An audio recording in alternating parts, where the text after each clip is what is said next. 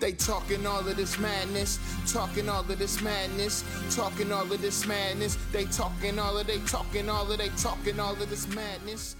Hello, everybody, and welcome back to the Matt Madness Wrestling Podcast, a long-awaited, long-overdue episode of Unsanctioned with the icon, Gary Diutolo. I said it right? Correct, one hundred percent right. Good, I know I was struggling with it earlier. I couldn't get the Tulio out of my Josh, head. forty years of this in my whole life, it's, trust me. Well, trust my, me. With the last name Pashery, spelled with an S H, or yeah. an S C, I, I even spelled it wrong.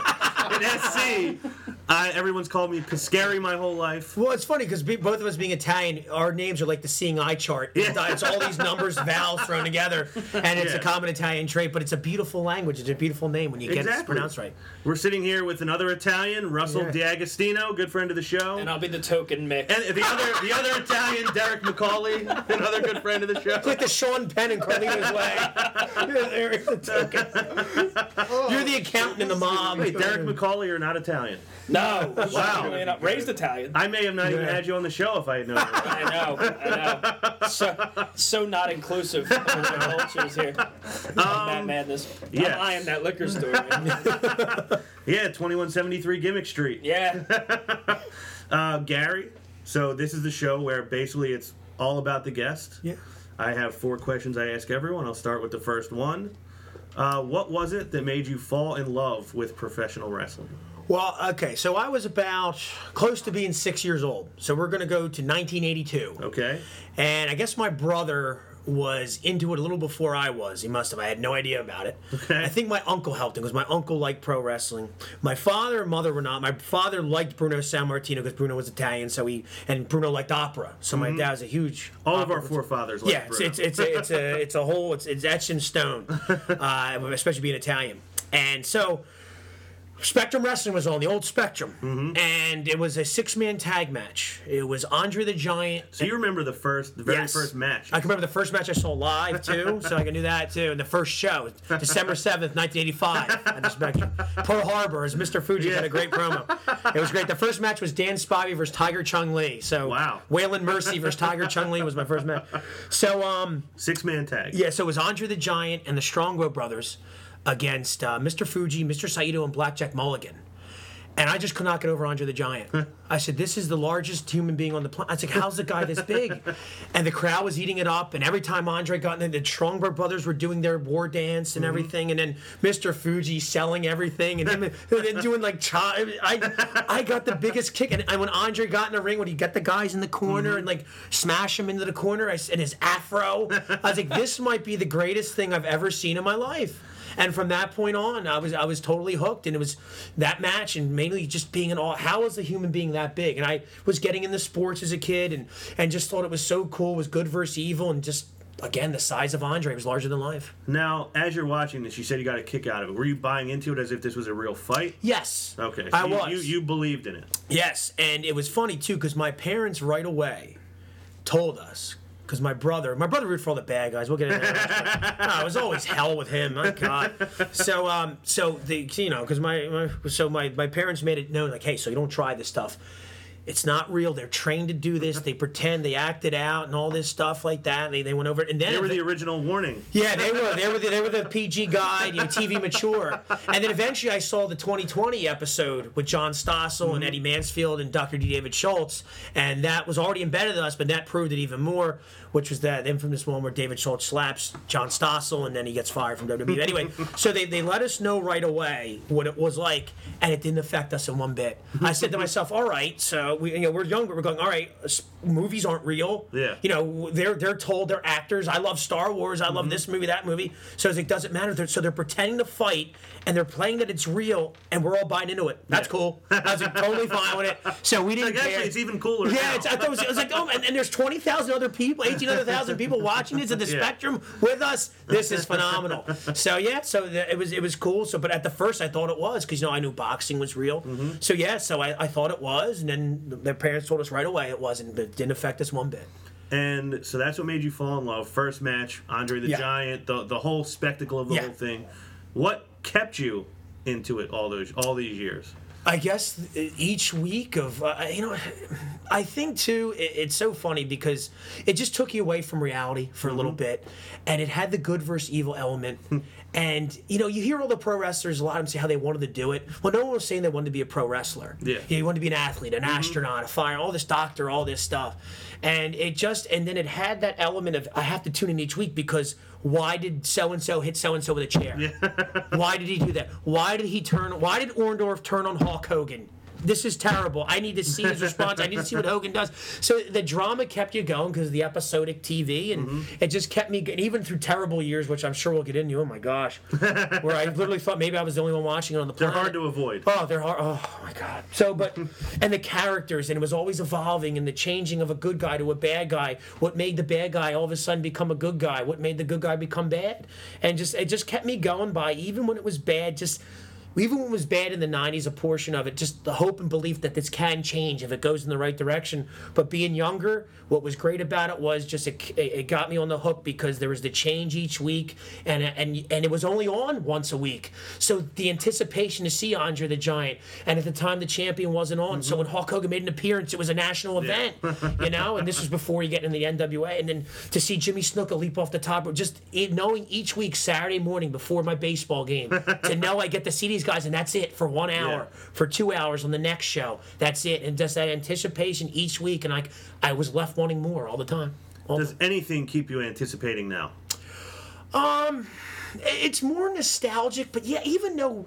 To quote Bobby Heenan during a shoot interview, where he said the business isn't the same, and I agree. And he goes, "They know our tricks," mm-hmm. and he's right. I'm guilty of it. Excuse me. I, I go up, I, I read the dirt sheets and all this stuff, and I find out. But you know what? It's still.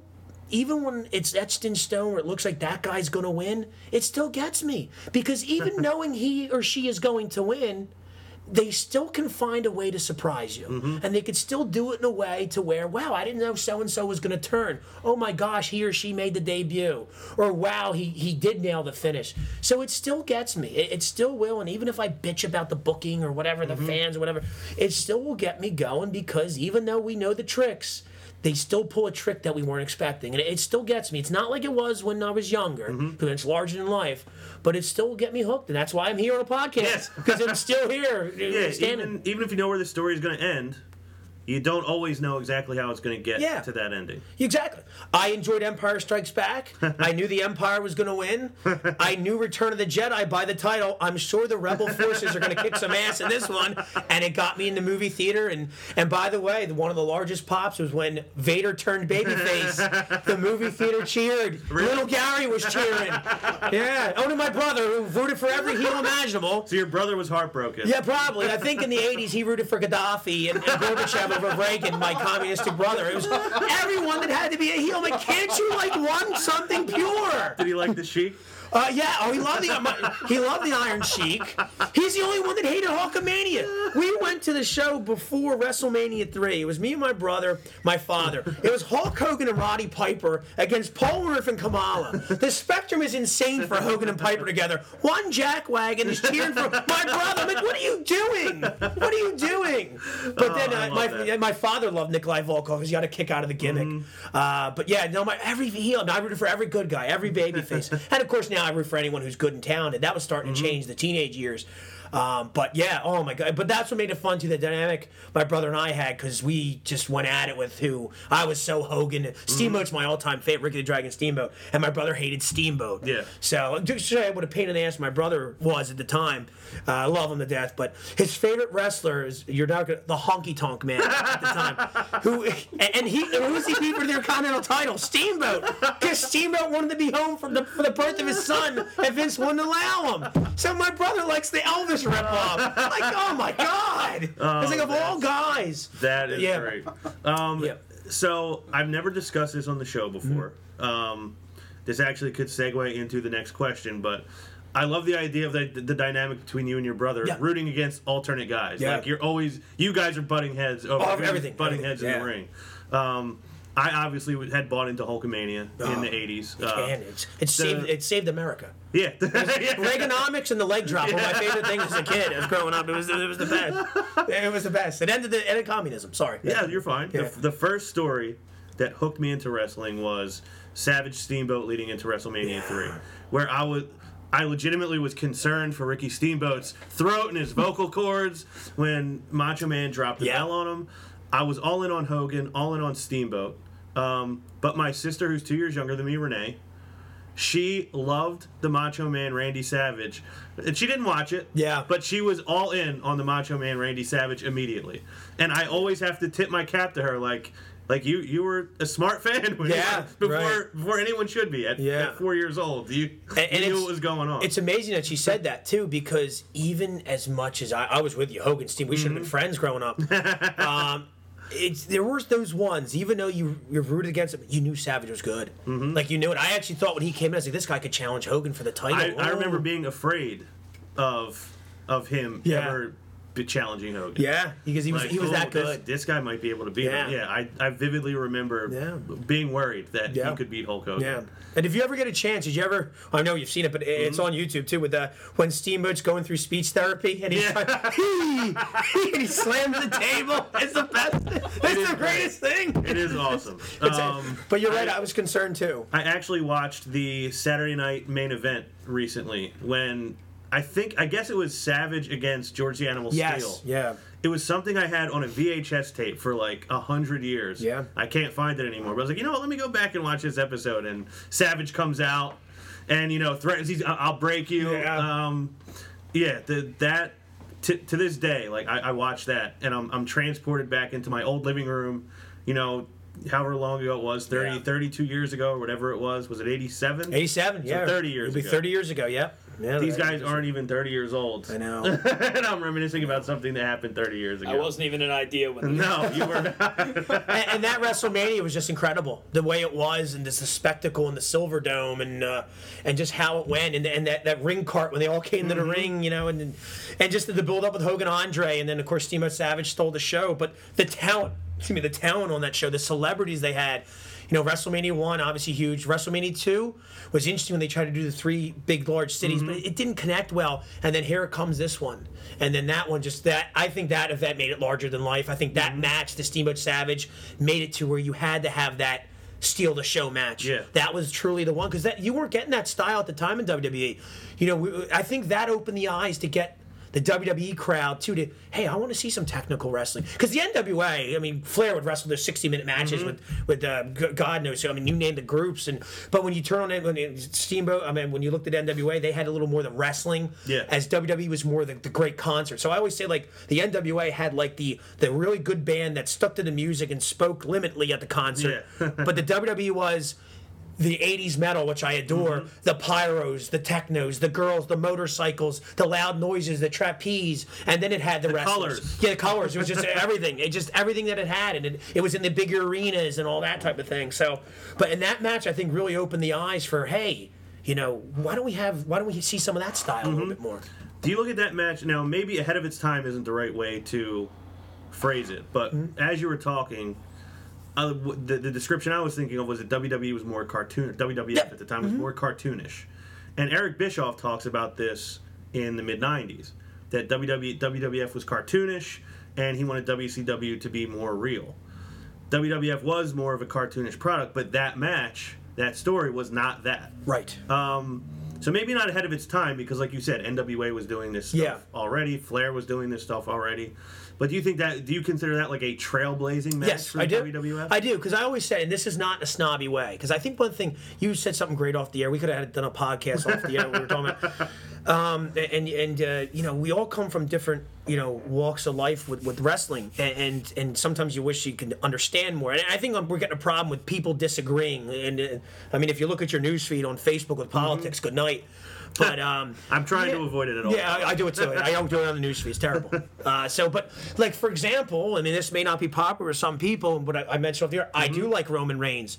I see where there's potential. I see where there's there's there could be something why he's liked and why by, by the, the company, and, I, and plus it takes me back to the baby faces from those era with the look and you know the athleticism and all that. And there was a difference, and it's not a snobby way between a W W E fan and a wrestling fan. The the wrestling fan knew more about the companies. Mm-hmm. They bought the wrestling magazine. The W W E fan followed W W E, and to the the W W E made it come that way. Because the way they put, this, put the spectacle, mm-hmm. why would you go to somewhere else? Even though the right. N W A had great wrestling.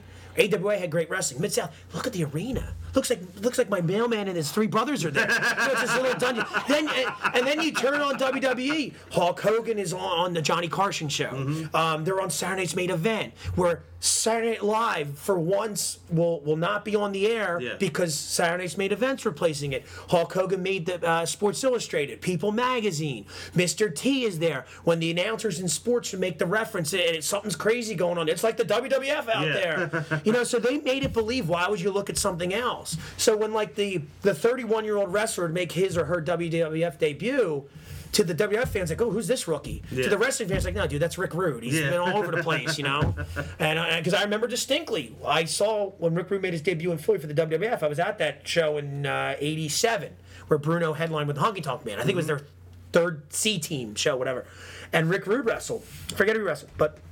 some of the people say, who's this? Who's this? And as a kid, it's like, that's Rick Rude. Yeah. He was tag team champion with Manny Fernandez. Like, how's this kid know this? You know, so, yeah, so, he you must know. Be some kind of booty. yeah, yeah, I know. So, you know, it just one of those, and the W W F did that. So, yes, the um that match did trailblaze it. That's, I still think that match is what helped the long-term fan accept Bret Hart and Shawn Michaels as champions, mm-hmm. you know, when you weren't thinking of that. Uh, you know, and, and it gave you that. I'd like to see a technical match. I would yeah. like to see it. And then I think Tito Santana called the W W F style butt kicking. Hmm. And it kind of was. Yeah. It really was. And I love Tito. Tito's another guy I worship the altar of. And uh, so, yeah, I mean, it, it was that different style. Cartoonish, I think, as more as it went on later, and they did have cartoons, and they wanted the wrestling album. But for Eric Bischoff, um, those cartoonish guys, you did bring a lot of them yeah. in, didn't you? didn't you? How did the Yeti work out, Eric? You know, so it's, it's, all that stuff. And he brought in Honky, because Hogan had influence. So he brought in a lot of those cartoon guys mm-hmm. to help try to, you know, beat Vince in the mid nineties. To yeah. be fair... Mm-hmm. Bischoff did create Glacier. Yeah, that was good. yeah, off the Mortal Kombat. Yeah. Oh my gosh! But yeah, no, I, it's a trailblazing match. It well, he was is. trying to be real mm-hmm. and gritty. I know. Well, that's Mortal revisionist Com- history, of course. Yeah. And you know what was good about that too? And, and they did it to the when Steamboat came back in ninety-one, which was they just called him the Dragon. Mm-hmm. And he had some great feuds with uh, Jake Roberts and, and, and Don Muraco when he Spit came the in. Fire. Oh yeah, yeah. And, and now when he did came in ninety-one, they had him opening matches with Paul Roma and uh, older Hercules and Skinner and Kato and Pat Tanaka of Orient Express um, instead of having him in there with Kurt Hennig and stuff like that. But um, it, they broke him away from the karate yeah. stuff that they made him do, which he was able to do. But then in that match, you saw N W A Steamboat. You saw N W A Steamboat mm-hmm. with the accessories and the arm drags and all that. And that's I still think Steamboat's best work in the N W A. And you kind of saw N W A Steamboat from the early eighties and, of course, when he had his run with Flair in eighty-nine. And that was really cool to see. And, and Savage could work with this microphone here, and it's going to be magic. yeah. So, yeah, that was definitely was a trailblazing match. Uh, so Savage is on my Mount Rushmore. Who is your Mount Rushmore? It doesn't it could be your four okay. favorites, the guys you think are the four greatest, okay. whatever your interpretation. He is on mine as well. Mount Rushmore. Would so be. If I did, I, I have, uh, I'll do the Mount Rushmore of mm-hmm. uh, four guys. I'll do uh, that. I everything I watch. There's seldom anything I dislike. I can watch anything they do.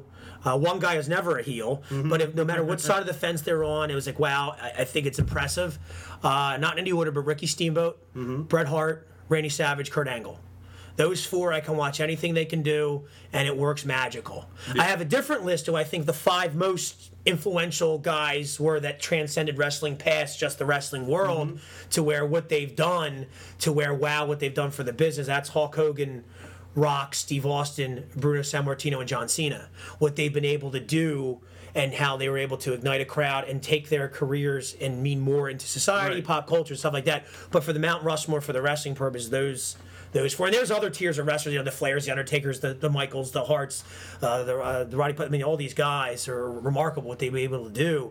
Triple H even. Mm-hmm. But, uh, but yeah, the, my Mount Rushmore in terms of quality, everything they've done, Steamboat, Savage, um, uh, Angle, and uh, and uh, I lost one other one. Uh, Bret Hart. Bret. Bret. Bret are mine. Um, yeah, Bret is not on mine. Mm-hmm. Um, but he warrants a place on the hands. Yeah. Um, We discussed this before the show, too. A lot of the ill will he's engendered in the wrestling community mm-hmm. with a lot of the complaining and the bitterness and yeah. nothing's nothing's as good as what I did. Nothing could ever sure. be as good as what I did. But there's no an argument I've had with my brother-in-law numerous times. Mm-hmm. We were both huge fans of the hit A B C show Lost. Mm-hmm. And I feel like that was a really dated plug. It was. I tried to make it sound like Box that, like as if I was plugging. Now it. On Box D V D. Yeah. Yeah, I loved that show. He loved that show. It got to the last season and the last episode, and he was like bitterly disappointed by the way it ended, mm-hmm. as a lot of people were. And he called me right after and told me, "It's the worst show ever. I hate Lost." And I'm mm-hmm. like, dude, you you can't go back in time yeah. and undo the fact that every week when that show was on, within one minute of it ending, you would call me and we'd be on the phone for an hour and a half talking about it. Yeah. Or in the summer when it wasn't on, every time we saw each other, we were theorizing about what was going to happen when it came back on. Mm-hmm. Or we'd be watching it together and something crazy would happen going into a commercial. We both, like, shockingly look at each other. Yeah. Like, it wasn't the worst show ever. Um, it ended poorly. Right. Um, people feel that way with Sopranos, too. It's another yeah. one, yeah. And, and some people love that ending. Yeah, yeah. Some people hate it. So I look at a guy like Brett as, yeah, maybe some things have happened. He He's disappointed me with some of the things he said about Seth Rollins. Yeah. Uh, but I can't take back that being, you know, a sixth grader. Yeah. Watching Bret Hart go on that singles Intercontinental Championship run. Or mm-hmm. him winning the the World Championship. Or even, yeah. uh, you know, the tag team. You know, the Hart Foundation. Oh, I love the Hart Foundation. Like, No, yeah. Can't take can't take away the entertainment that he gave me for so long. Mm-hmm. So I think he's a good guy, and I think he might be the first person we've had on the show that's had Brett. Yeah, I'm a, I'm a huge uh, Brett guy, uh, and I think too with Brett, I, I agree. And I could be like I said, I can love someone or something. It's mm-hmm. gonna be critical. And I think with and Brett did renege a bit on Seth. He said he's a good guy. He thinks he's very talented. My take on it is I don't think Seth's reckless. I think the style can be very reckless because very fast paced, very high spot mm-hmm. style, and a lot's happened to Brett. More so than when a lot of people... And plus, he saw it, lived it every day with his father mm-hmm. being in the business. So I think it has a little deeper roots. And, you know, he lost his brother to the tragedy. Mm-hmm. And, you know, the way W W E can want to spin it, he got screwed over and was betrayed by the company in ninety-seven. Yeah. He he was. And, and it hurt him. And, and he really... And I think that even though he patched up in Michaels and he did patch up... That stuff's going to sting because that was fourteen yeah. years with the company. And, you know, he's had good things to say about Daniel Bryan, C M Punk. You know, he's he's done some good stuff. But, yeah, and I, I, I think the Triple H thing will never let go with him because, you know, in him being heavily behind at the screw job. Because mm-hmm. him and Michaels, what a lot of people forget, if you read Brett's book, they were friendly. They were friends. Mm-hmm. They hung out. You know, and, and as talented as Sean was at the time, he was difficult to work with. Yeah. He really was. And uh, and he was going through stuff, obviously, with drugs. And then he was got very paranoid, and he had to be with the clique. Mm-hmm. And that's one of my biggest problems with Michaels, where I don't put him as the greatest. I know that's unpopular with a lot of the fans today. Because when you look at his late his nineties stuff, there's a lot of stuff, but a lot of his stuff worked with his buddies. You know, he, he ended getting, like, Tatanka was supposed to be I C champ. Wouldn't drop it. Vader was supposed to win the title in ninety-six. Wouldn't drop it. So he wouldn't do a lot of... He wouldn't drop the Brett because he lost his smile in ninety-seven. So a lot of business I think he would have been able to do, he wouldn't do. But then it, but it, then if it involved the click, him and Ramon, the great ladder match. Mm-hmm. You know, him and Nash had good matches, um, especially in ninety-six when Nash went heel and Nash was getting out of the company. So I think so much more. I think the second run of Michaels, where he was in a better place in life with the stuff he did with Angle, the Jericho feud is one of the best. So a lot of the stuff he did in the backtrack, where he didn't have the drama, mm-hmm. he didn't have the paranoia, he had the I'm more comfortable with myself. Yeah. That's when I think Michaels really shined more. Because a lot of these pundits will credit him for ninety-seven. I don't. Because when you break down that ninety-seven, the belt was going to go back to Brett. And that's the thing. The belt always went back to Brett. They tried it with Luger. No. Then they gave Michaels the run in ninety-six, and it was a little lackluster. It was going to go back to Brett. And then he faked the injury. And then who was the guy that helped mainly get Austin over? Brett, in terms of their angle and their work. Yeah. Michaels had the great Bad Blood uh, Hell in a Cell match mm-hmm. with Taker, which was phenomenal, mm-hmm. but the screw job was horrendous. And I think he had a match with Shamrock, and then he was doing a dynamic with Austin, but then Bret Hart beat the crap out of him in the locker room, and then Michaels quit, and then the dynamic with Austin and Foley got better. So, I mean, Michaels is incredible, he is, but I think that that his personality, and Brett, when they were going to that championship, when they were breaking away from the Hogan stuff, when they had the steroid scandal, when you look back at the ninety-two roster, when they were making the decision who to go with, and you look back like, why not go with Brett? And they went with him. And and he was doing that at a time where he opened up, I think, eyes to having technical matches, helping the smaller guy get to be a champion. Mm-hmm. And now, he, of course, he was older than Shawn Michaels and things like that, but Uh, so I think when he got the belt, was he about thirty-four, thirty-five? My guess. Uh, Brett? He was in his mid-thirties when he got the belt, didn't he? Because yeah, he turned forty in ninety-seven, because in, in the Wrestling with Shadows documentary. He was forty. Yeah, because I remember him telling me, they were putting the magazine, I just well, turned thirty-four, thirty-five sounds about right. Yeah, because he won it ninety-two, so yeah, about that. So, and that's the that's the thing in the wrestling business, when you look at the, the individuals running their, the men at least, that mm-hmm. they're running their thirties is kind of their prime when yeah. they make their most money. So I know I'm going on with it, but uh, the value of Brett, and it was a rough time, I know when you look at a lot of gimmicks, but his stuff with Kurt Hennig, his King of the Ring performance in ninety-three.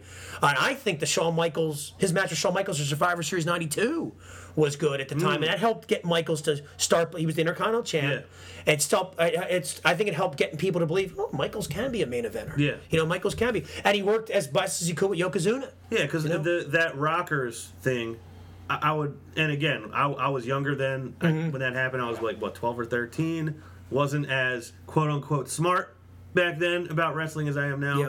The Rockers thing, I, I would assume, was a hard thing to shed for a while. Yeah. That they always saw him as the guy with the uh, the tassels and, oh, yeah.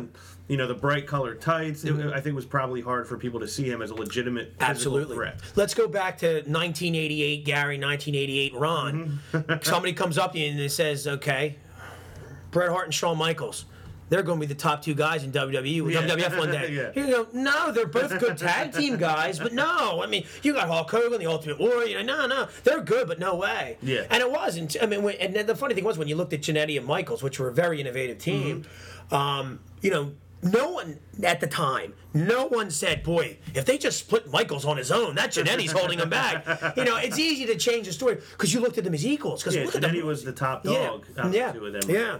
And it's funny, too, because he, he was the one that you generally spoke more because Shawn was mm-hmm. younger and all that. But uh, they were great. They worked well together. They they coexisted together. They talked very similar in the promos. And Brett and Jim, Jim Neidhart, had such a great opposite dynamic. And Brett was never the greatest promo, mm-hmm. and Brett even said that. And that's where Jim Neidhart and Jimmy Hart helped him. Yeah. So Brett was the cocky prick with the, mm-hmm. the sunglasses, and he fed off it well. And they worked as baby faces, too. And when they wrestled the Rockers, they were phenomenal matches. The, yeah. the, Rockers, the Rockers were great. The Rockers, Brainbusters matches. It's a shame they never held the tag belts, but different era. They were going to get the belts, but the ring, something was wrong with it. And in, what was it, nineteen ninety? Mm-hmm. And then they were going to split the Hart Foundation up then, but then they said, now give the belts back to the Harts, and the Harts lost the Nasties. But uh, I remember when, when they were splitting the Rockers, and I found out on the old wrestling radio on W I P, and, and they didn't say that Michaels was, and at the time we weren't using heel and face. You said this was on at seven a.m.? Yeah, seven a.m. I get up at seven in the morning, and, and you know, it's like, I'm up, I'm doing it, I turn on my radio, or my walk, at my time, the Walkman, you know, and Joel Goodhart, who ran the T W A, yeah. which was the E C W arena. and they, he got he would give reports, and they weren't big on the W W E because they didn't like the style. They go, they're splitting up the Rockers. And I was like, oh, I wonder how they're doing that. So you weren't thinking who's turning or anything. Yeah. And then they started to plant the seeds. And uh, I remember the at the time there were six of us watching. Yeah. I remember going to up my from three to yeah, six it's now. Up to three. We went back a little bit. It, it'll dip. Go to yeah. ninety-five. It might just be me. You know, I think you even you, got everything. You, you were the one. Yeah, me and I forced my animals at home, my dog and cats, to watch. It's like, no, sit with me and watch this. Uh, so and then they started planting the seeds, and it, we weren't using the term heel and face at the time, and we're like, wow, they're gonna make Shawn Michaels the bad guy. Mm-hmm. Oh, this is interesting. And then like, well, it's going to be a good match. And unfortunately, you know, Jannetty had his issues. Mm-hmm. And then we did get the match a year later at Rumble, but then Jannetty got fired. And then they had a good little Intercontinental thing, but it never really could take off. And that's part of Jannetty's fault. I I know you have, what's the, Eric hates Jannetty? Is that the... Or, Eric is not a fan. Yeah, I, I, I, it's funny. I, I like Marty. I think Marty is talented. And a lot. Ray, Scott Hall even said how Marty's very underrated. Marty could work. He just, the demons, and he just couldn't get over his problem. And I think he went on house arrest why he couldn't do the ninety. Because wow. I think they were supposed to wrestle at WrestleMania eight. That was going to be the match. Said it was mm-hmm. Tito versus Shawn.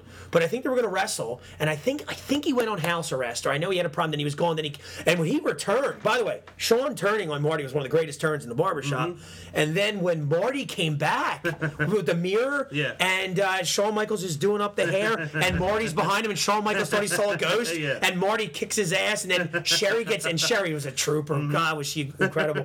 And she helped Shawn develop the oh, character, yeah. too. And then he had her with the mirror by mistake, and Shawn was the biggest prick and wouldn't call her. And, and all that. If you get a chance, there's a, um, I'm rambling so much. If you get a chance, go on um, YouTube and find the Primetime Wrestling when they do a, a an interview with a, a split screen with Jannetty and Michaels. and, um, And, and like, isn't it true, Sean, that you didn't call uh, Sheridan? He's like, well, I was busy, and you know, he's making excuses. And and, and, and I think he mentioned something like how she how she how she jumped in front to take the blow yeah. for him. And then Bobby Heenan goes, yeah, like she would have done that if that was a car. And and, and, and Michaels goes, exactly, exactly. That was such a dynamic that never gets. Like, she would have done it if it was a car. Um, one thing you should know for the rest of the show, yeah, the rambling is typically the good stuff. Okay. Yeah, I know it's terrible, but I can't help it. That's when you're really getting down to it, when, yeah. when you're just going. Um, so two things that you brought up for me. One, you mentioned the thing about most guys' prime is their thirties. Yeah. And I'm pretty sure Michaels left at age thirty or thirty-one. Yeah. About, yeah, yeah, because it was, what's, ninety-eight, yeah, so roughly, because I think he turned thirty for, I think he was thirty for Mania uh, twelve when he won, mm-hmm. thirty-three, yeah, so roughly, yeah, yeah. He, yeah, maybe he was more like thirty-two or thirty-three. But Same that's close. Those are like prime years that he missed. It was four years. But then to come back yeah. after being gone that long, a little bit more advanced in age, having missed, I mean, mm. the biggest boom period. Yeah. That he, he just missed it. Uh, he, you know, he, he left right as it started to get huge. Yeah. Um, but then to come back and have such a great run mm-hmm. to close it, where he was, as much as he didn't want to drop titles, he didn't want to lose to people, mm. he was stealing the show regularly in losing efforts oh, for most of that second yeah. run. Um, did your opinion on him change in that second runner? You always thought yeah. he was great, and you just... Yeah, I always thought he was great. I was totally in favor of him as a, when he was the Heartbreak Kid and all that. Uh, but, you know, this is where the internet came in, and I was like, dude, you're such a prick. you know, you're such... And I'll even tell the story where I heckled him. uh, but, yeah, but I always... Oh, God, the in-ring stuff was always good. And now, think about this. And th- this is why I can't put him the best. Now, if you're talking moveset and match quality, I, I see where people are coming from. But you, w- one of your points is where he missed... the heart of the Attitude Era. He was on the cusp of it, mm-hmm. but even during the run in ninety-seven, I mentioned he wasn't there for part of it. He, mm-hmm. he lost his smile.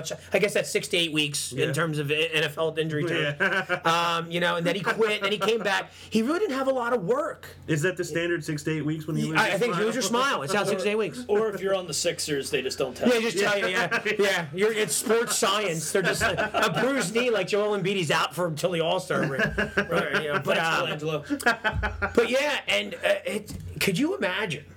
And now back to what I was saying is like, and he came in the late end of the eighties run, which was starting to tail off, mm-hmm. and he was in the cusp. So he was never in the heart of the ultimate moments, and then that's where you say, well, he was injured, and you know he he, he came in W W E late, you know whatever. But he was never at the heart of each era. He was at the end of the eighties and the beginning and the cusp of where it was getting better. Mm-hmm. But now on the pro side with Sean.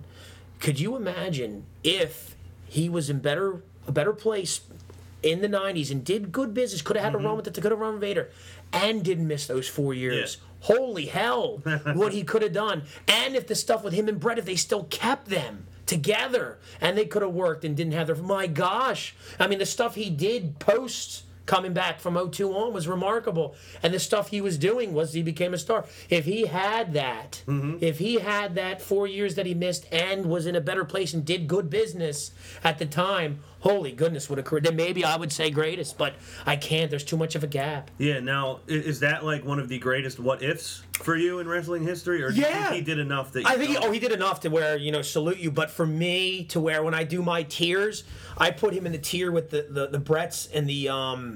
Like, like I said, my Mount Rushmore is different than what I think the influential. Mm-hmm. He's the Triple H, Brett, Shawn era to where they're they're real good. They know it. They're, they're great.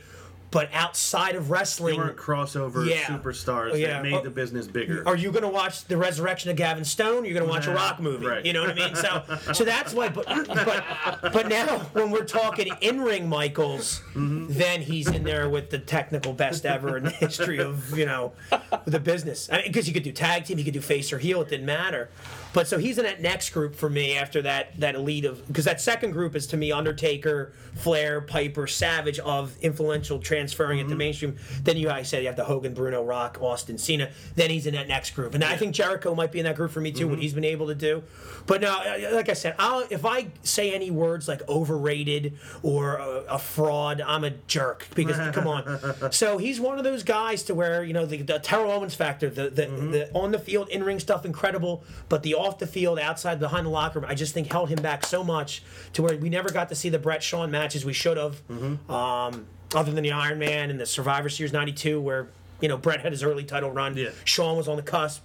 So I just, yeah, it's a what if in terms of putting him, for my opinion, but not for his career. Right. Uh, because it's the, because the, I mean, oh my God, like the showstopper, the WrestleMania matches, him and Taker. But mm-hmm. darn, if he just would have done some things differently and wasn't hooked on what he was hooked on and didn't have a weird sophomoric click and fetish yeah. with those with those guys, just, oh my goodness, what he could have done. First done. Use of sophomoric on the show. Yeah, there we go. I appreciate it. We're opening my Rose thesaurus on that one. Somebody wow. said fetish before? uh, that's a good point. I don't know.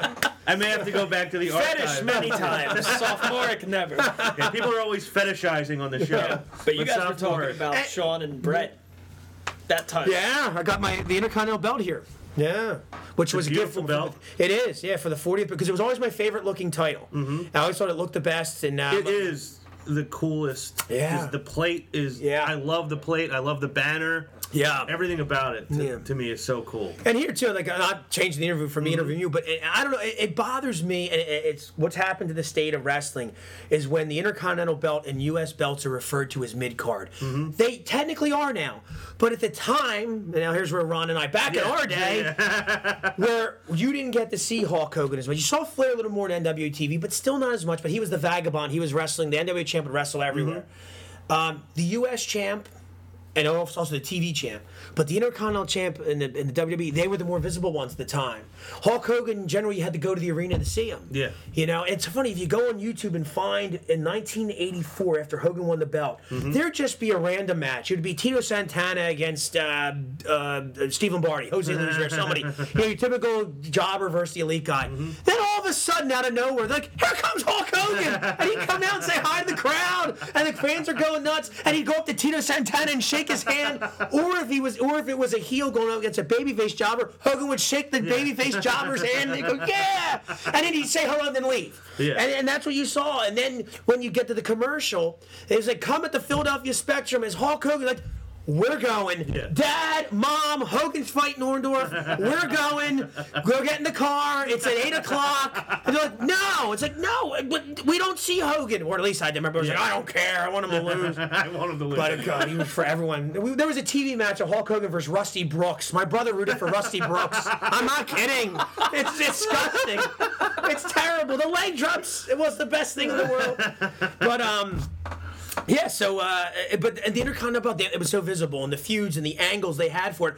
I think the Attitude Era, if you go back to around ninety-eight, mm-hmm. I really think that's when it started, when the Intercontinental, and then for some reason, the W W E and W C W didn't want to do tag teams. I'm thinking, you're tagging the, I mean, the whole Attitude Era. How many times we talk about Edge and Christian versus Hardys mm-hmm. and, and the Dudleys? Go back to the eighties, where God, the, what the N W A was doing with the Rock and Roll Express and and Arn Anderson and Blanchard and the Midnight Express and the Road Warriors. Then you go to the W W F with the Bulldogs, the Hart Foundation, mm-hmm. the Killer Bees, the eventually the Rockers, uh, Demolition, Powers of Pain, all this stuff they were doing. And then for both companies to say, like, oh, we're just going to throw uh, two singles guys together. I mean, every now and then I can work for an angle. Yeah. But when the Intercontinental belt and U S belts get demanded, I'm like, God, they're so, they were so much more than mid-card belts, but since the champion's on T V so much, he defends the belt so much, mm-hmm. uh, you know, it just it just kind of, in each, there's two separate shows, and then there's all these different titles, and, and then, then the W C W folded, and then everything merges, so it's just such a shame when those belts were like, you know, like, you are the top contender. Yeah, that was huge. Yes. To be the Intercontinental Champion. Yeah. Now, do you, do you think, because I know Daniel Bryan has talked about this before, that when he won the Intercontinental Championship at, what, WrestleMania thirty-one? Yeah, yeah, yeah. He wanted to be on SmackDown as the Intercontinental Champion and have this be the belt of SmackDown. Like, he wanted to be the top guy on SmackDown. Now, they mm. obviously, they weren't live yet. Right. There was no brand split. But basically, that's what he said. He wanted to build up the Intercontinental Championship as this is the biggest thing you're going to see on SmackDown. Interesting. Uh, and at the time, they still were doing the two titles, the world title. Mm-hmm. I, st- I still call them both world titles. Yeah. I mean, the, the world heavyweight title with mm-hmm. the W C W belt. I, I mean, that that's cool. But, yeah, I, I, I, I obviously, the W W E didn't do that, so they'd have to drop the two world champions. Well, yeah, they will uh, never do that. Yeah, I mean, going back to three titles, I mean, I... I, I do think, I mean, when they say this guy's a multiple-time champion, like, so I was like, wow, the belt changes hands. That's why when, like, for example, and it's going to happen, people, mm-hmm. when Roman Reigns wins the belt again, I, be relaxed, because I seriously doubt it's going to be Bruno Sammartino's two title reigns of twelve years. Yeah. It's not the same business as it was, so he'll put the belt back. It'll, it will go to somebody. A J Styles doesn't have the belt. Relax. I think he's going to get it again. He's that incredible. That phenomenal, pardon the pun. Yeah. But um, it's just a different, but I, I think that would have been... during that era, sure, because it kind of was like that in a little bit of ways. But old school thought process, but maybe been difficult, especially when you have two world champions. And uh, that would have been an interesting concept to, to see uh, if the Intercontinental belt was the championship belt on one show. I yeah, mean, I thought it would have been cool. I was like, yeah, there's some promise to that, especially with Daniel Bryan. Especially the, with him winning it, yeah. Yeah, like that, that would have been a huge thing. Um, now we talked about your Rushmore. Who yeah. are like four or five of your favorites working currently? Yeah, um, there, there's. I'll tell you what, the, the, the in-ring talent's off the charts in terms of athleticism and do and all that. Um, the personalities aren't, in my opinion, what they used to be. The characters, but some of the ones, uh, Styles, and I love Styles in T N A, and he could do anything. Uh, just, uh, just the work he does, and his matches with Cena and Reigns have been f- phenomenal. We'll mm-hmm. keep using it. Um, love Cesaro, absolutely love Cesaro. Um, I, I really think going back to when he won the Andre Rumbles, when he should have been a babyface, and Vince somehow said like he, he he's missing it and all that. But is he? Because the promo work is good. His dynamic stuff with Sheamus works. Mm-hmm. His in-ring is off the charts. Mm-hmm. Um, he is so over. Um, he's he looks great. Um, he's got the Swiss accent, but it doesn't hold him back. No.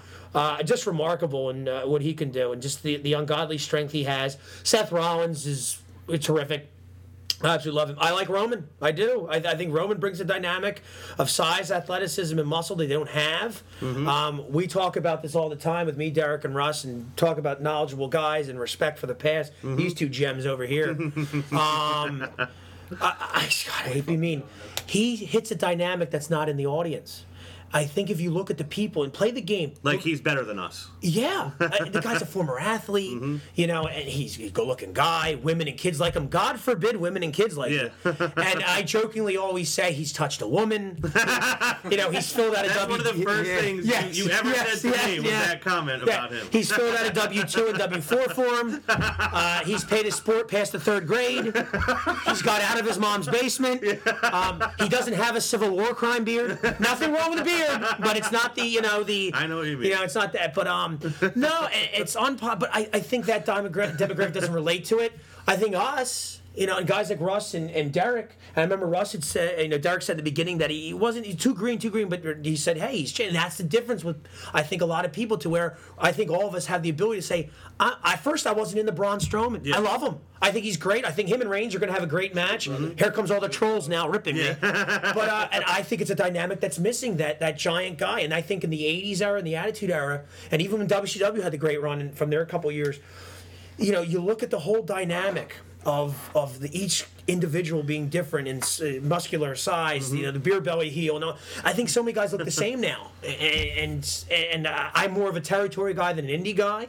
But, uh, so, I mean, those are some other guys. I, there's a lot of guys. I think the talent's off the charts in terms of athleticism.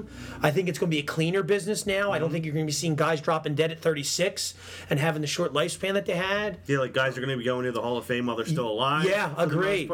And what I think might be a little bit of a different flip side, uh, we did a, Derek and I did a podcast before where mm-hmm. uh, one of our partners kind of disagreed. I think you're going to see some guys get out of the business quicker because it's going to open avenues mm-hmm. for movies and things like that. And, and I, for the people years ago hating on The Rock, I thought was so wrong. He, I think he played his cards phenomenal because he got out at the right time, and he still always has a place, and he still always will be back. And how can you argue the success in his movies? Uh, There's no leg left to stand on. There's nothing, and that's why he's in my different influential list of top five ever of what they've done for the business to take it to such a different level. But, uh, yeah, I mean, I can go. I, I like American Alpha. I think they're good. Bray Wyatt's good. Mm-hmm. Always like Samoa Joe. So, I mean, I'm going to say most praise about a lot of lot of individuals on there. But if I had to pick my three, I'd say Reigns, Rollins, Cesaro for my three. Is that uh, what's yours? My three favorite currently. So, Seth has Seth. See, that's tough for me. Like I said, nobody really turns the questions over to me. My three favorites working right now, especially in W W E, I'd still say Seth Rollins, even though I feel like he's been very underutilized since he came back. Yeah, I agree. Um, I do. I go with Sasha Banks. You have to. Because I do love that's, Sasha. Yeah. I think it's gonna. I think they're gonna flip her, right? Yeah. So I think that's. I'm what looking very see. much forward to that. Well, this is your show. You can't just go and yeah. change your. You're right. I can't. She's talented. And A J Styles. Yeah. Man. A J is, and A J actually has made me. He's built up a lot of goodwill towards W W E as a company for me, because he came in, and I remember his entrance into the Rumble being like, "Wow, he's actually really there." Yeah. And he got to walk in there with Roman Reigns. Like, his first step into a W W E ring was with Roman Reigns. Yeah. And then I remember Jericho came in, and I was like, I think Jericho's bigger than him. And I got really worried. Like, Vince isn't going to like how small he is. He had the run with Jericho, and it, he, he almost not died off, but he lost a little steam there in, like, maybe May-ish. Yeah. April, May-ish. And then the stuff with Roman happened, and he just, like... Mm. Rocket ship. So for two months, he didn't wrestle himself in the ring. Right. He had an opponent. He did have an opponent. Okay, no, I just wasn't sure, because according to some of the smarks out there, mm-hmm. that A J wrestled himself. Exactly. So I didn't realize he... Okay, I, I wasn't sure, because my yes. screen didn't have an opponent. Like, it didn't have an opponent on the other yeah. side. Mine did. Yeah, okay, okay, I just wasn't sure. I remember we were at Nick's Roast Beef, and yeah. we were confused because it was just A J doing forearms. Yes, yes, nobody. Yes. Yeah. Oh, and uh, you would... And, and of course, like I said, these two, uh, such knowledge, such mm-hmm. respect, good good guys. Um, we did something at the um, at Newark, and I'm standing my ground still. Mm-hmm. So I said, all right, now I... Dude, I'm ultimate babyface. This I, isn't about Kenyon Martin. No, it's not. Oh, we're going to get an ad or another one. So I, I'll eventually get back to my heckling of Shawn Michaels eventually. We got some other wrestling stories. But um, so I said, you know what? I said, this is going to be a great match. I, I said, why don't we just be the ultimate Roman Reigns people? we'll, be, we'll call ourselves the Romanites. And all that. I was like, I'll use my spiel. I lost my voice by the third match. I did my best I could. I was like, because they're not going to give... I was like, let's just do it and have fun with it. And just have fun. I was like, they're not going to do anything. Look at the mm-hmm. crowd. They haven't done anything active since yeah. since two thousand seven. Mm-hmm. I was like, we're going to be all right. So we did that. And we had another friend of ours, Ryan... You know, he was up in the upper decks, so mm-hmm. it was funny. So, oh, so he wasn't actually physically so, with you guys. So Ryan was Ryan Mucci was going, so we met up with him afterwards. So our group were together. One guy didn't want to do it, so he's like, oh, I was like, all right, because you're um, I'm love is a Rob. I was like, so, but he's like, he's like, but he had fun with us doing it. So three of us yeah. were like, we're all in, and it was funny because. So when, when Roman comes out, so and you hear Donna, the Shield's music. So you know you, there there are some cheers in the audience, people, and so there was a loud booze. But we stand, we were going nuts. Yeah. So and then it's funny as we're looking at so, but there was a lot of Roman's people in our section, and you know we're all Styles mm-hmm. people too. So we're just trying to have some fun with it. Yeah. And um, there's smoking hot chick in the back of the city. The, the, the two brothers in front we're of us. We're already over. With yeah, we're already part. Over. So we're all going. And then there are people. There's one guy over. Like after Reigns won, him and I pointed. Yeah. And then, so. Poor, Oh, no. So poor Ryan brings people together. It did. It brought people together, and I really believe it opened the floodgates a little bit for people. Like, yeah, I'm going to cheer for this guy. Mm-hmm. And um, and as I look up, and poor Ryan was in a sea of venom. You see a bunch of raucous people, and you see this Roman Reigns sign. Of, and we we came up with the idea of uh, Roman Reigns making W W E great again. You know, to, to get a little heat, because, you know, with yeah, Trump, obviously. Exactly. And my whole thing that I was doing, I had some people go, uh, I had some people go like this, like, what would be, you know, we talk politics, and they go, what's your ideal ticket for for um, for pol- for the, the election guy? I was like, oh, if Trump and Reigns are together. I was like, it's simple. You build the wall, and have Reigns spear the immigrant, the illegals trying to come over. I was like, you have the wall, you have the shield, so some refugees climbing over, Roman just spears them down into the road, and people got it. Yeah. So Ryan did it. You just see this sea of venom, because Ryan was up to the right of us, and uh, you see, the, all you see is one Roman sign up and down, cheering, and everyone's like growing and go, throwing hot, and you see Ryan with his sign. That was Ryan legitimately, he was by himself? Who's with his girlfriend? Who's okay. with his girlfriend? Oh, that poor girl. Yeah, he was down for Stina. Yeah. So, and by the way, at the end of that match, there was a pop, and then of course the pop went over for uh, mm-hmm. Rollins making his debut. But just to have a little fun with it, and you know, I was doing that uh, the whole, you know, the Bullet Club sucks. It's yeah. like it's like you schmark. I was like, indie wrestling blows. Because it's like I was like, go watch your New Japan on the internet. You don't have a girlfriend, you know. And people were laughing, but you know, it was all in good fun. But yes, yeah, so sometimes you know you gotta. You, I was like, uh, if you ever watched what was the Canadian Stampede. stampede in ninety-seven when the, the faces were the heels because they were in Canada. So it was the Road yeah. Warriors, uh, Goldust, Austin, and Shamrock were the heels. They got them, so we got to play the heel in the enemy territory. It was in Newark. yeah. We were Philly guys, so it was total. Not a word. Not a word. We got some laughs and had a lot of fun. Oh, and the the uh, the, the it was a sister. It was an aunt, it was a mother and her sister and their kids together. They loved us too. They're all painted really? like the Usos. That's awesome. All that. So yeah, so they, we had a good time with it. So I love it. Well, that, that's what it's all about. Absolutely, that's what you're there to do. Now I, I bring it up to these guys. I think I don't think a lot of this audience goes to have a good time. I complained about a SummerSlam hangover. Oh, that's right, you were there. Myself and Aaron went. Oh. And I complained of a SummerSlam hangover, maybe till after Survivor Series. Mm-hmm. That's how miserable that crowd was. Absolutely, yeah. It was awful. The the the Botchamania stuff, like to me, that's one thing you don't do. You don't you don't disrespect the human being that's in there, Agreed. risking their health to entertain you. I agree. I, I, I get you not liking the character. I get you not liking what has been written for the character or whatever. But disrespecting the human being that's going out there to entertain you, mm-hmm. I don't appreciate. Absolutely. Also, these are these are the demographic who are like, oh, I wish we could get like a like a Seth Rollins Finn Balor match. Exactly yeah. what you asked for, yeah. and you booed boo through the whole. one hundred percent agree. More concerned about well, the belt b- than the, the match. The yeah. belt's red. Yeah, yeah. It's dumb. Okay, here's the thing. And then, and then they bought it when it was released yeah. on W W E. Yeah, shop. yeah. That's what they did. Exactly. Well, well, well, well now, well, now that yeah. by the way, Kevin has it, and for me, you well, now that win. Kevin Steen has now, it. Now, now, yeah, now that Steen has yeah, it, because you know they're on first name basis with Kevin. Well, when Kevin Steen fights Prince Devitt. That's his name, you know. So actually, it's Fergal. yeah, Fergal. Yeah. But you're right, because here you got right, the match right, you won. Right, and we, yeah. made, we, we made a joke. Did you guys just do the two seasons? That's awesome. Um, and it's funny. We're to, over. They, once, they get the match. They won. By the way, Finn Balor's in that. Pardon the term. We're going to do puns. The club. Yeah. Mm-hmm. Becky Lynch would love our show. All the puns. Um, I would love Becky to be. Oh, yeah, me too. Oh, that would be phenomenal. There we go. um, but uh, they, they, they get the, they get the match they want, and Balor I think is good. Ter- is terrific too, mm-hmm. and his entrance is awesome. And Vince is going to love that, mm-hmm. and he already does. And um, they get the match they want. And they're they're bitching about the belt, and we made a joke watching. I said the belt looks like red velvet cake. yeah. That's it. Yeah. That's it. And then they're disrespected during the match. You're getting the match you want. You always bitch about the booking, the booking, the booking. Well, here you got something booked. It's right in front of you. How about if you take your damn cell phone away from your face? And then if you watch what's going on right now, and these guys are performing a great match, and you're bitching about the belt, you're doing botchamania, smarts, and that's it's ridiculous. And the crowd's trying to, to, to get...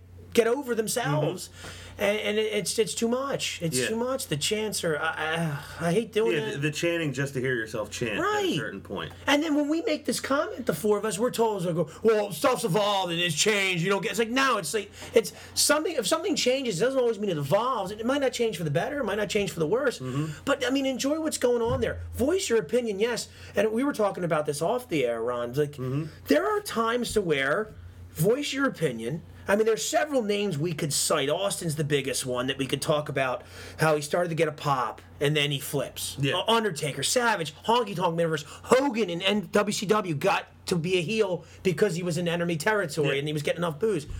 But sometimes play along. Mm-hmm. Sometimes play along. And we talked about how Jericho hits that. that. We, we we love Jericho.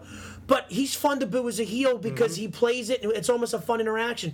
I'm not saying be a lemming. I'm yeah. not saying be a fool. But every now and then, play along. Have fun. That interaction to when the heel tells you to shut up, and you start chanting at him, and you start chanting U S A, or, yeah. you, you know, there was nothing better than a weasel chant, mm-hmm. a U S A chant.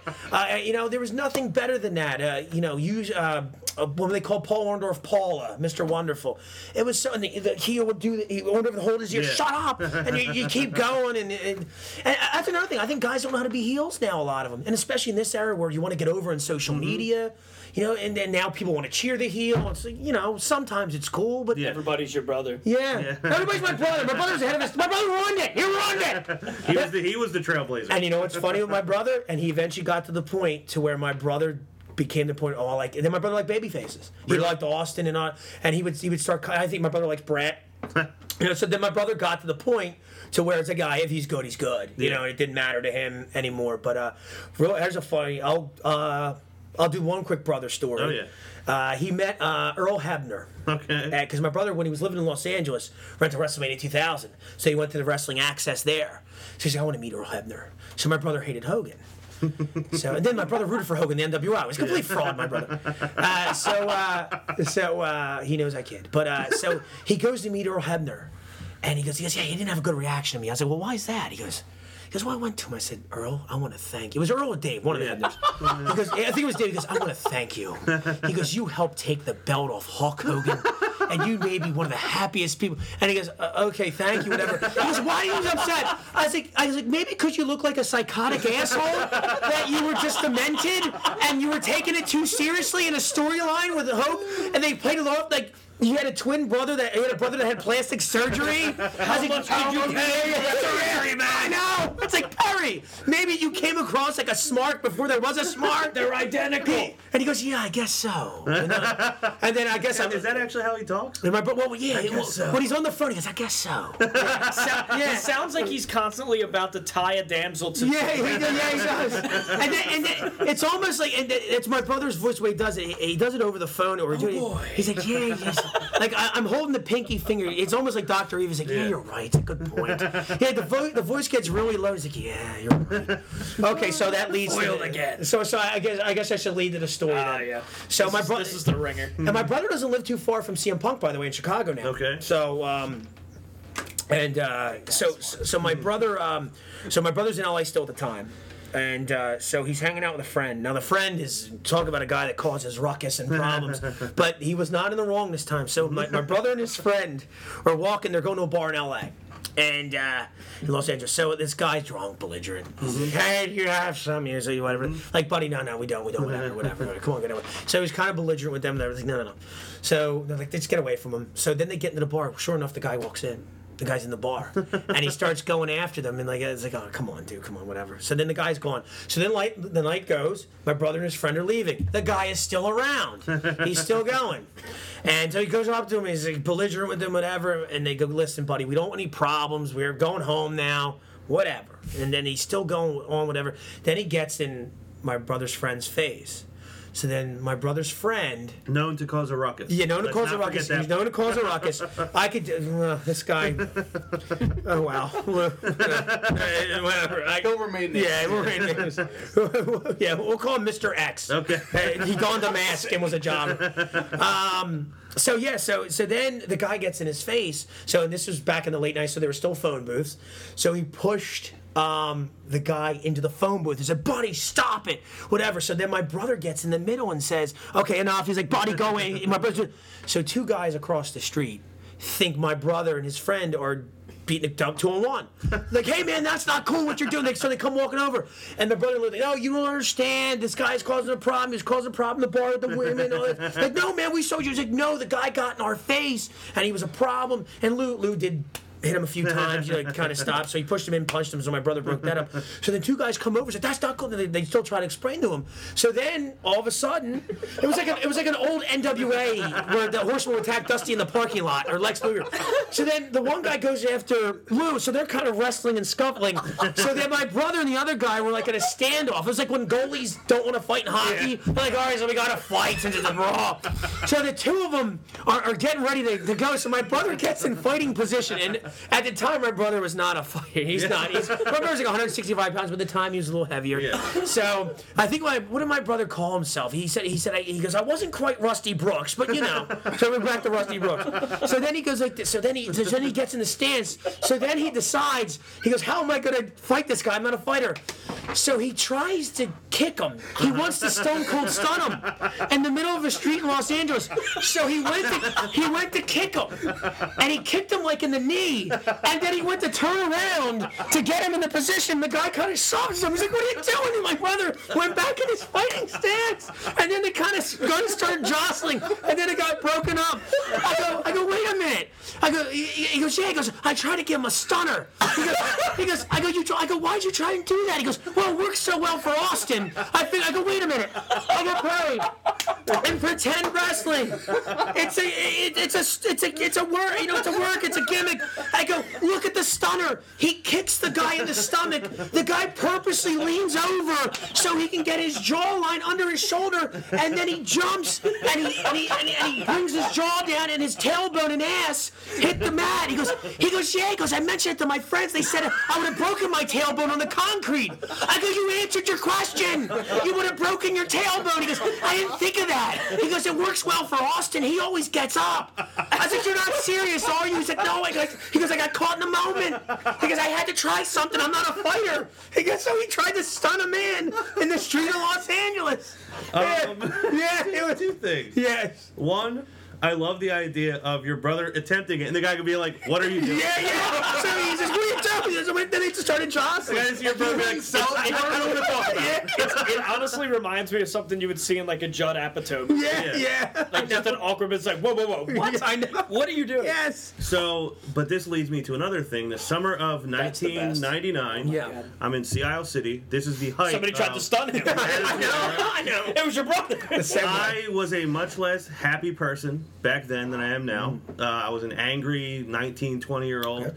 I would go, I'd be drunk. I'd go out at like two a.m. walking around Seattle City looking for somebody to get in a fight with. And this one particular night, I didn't find any takers. So I'm two blocks away from my house. And I hear this girl like screaming. I look over. There's a guy who's holding his girlfriend, I assume, by the Ooh. hair.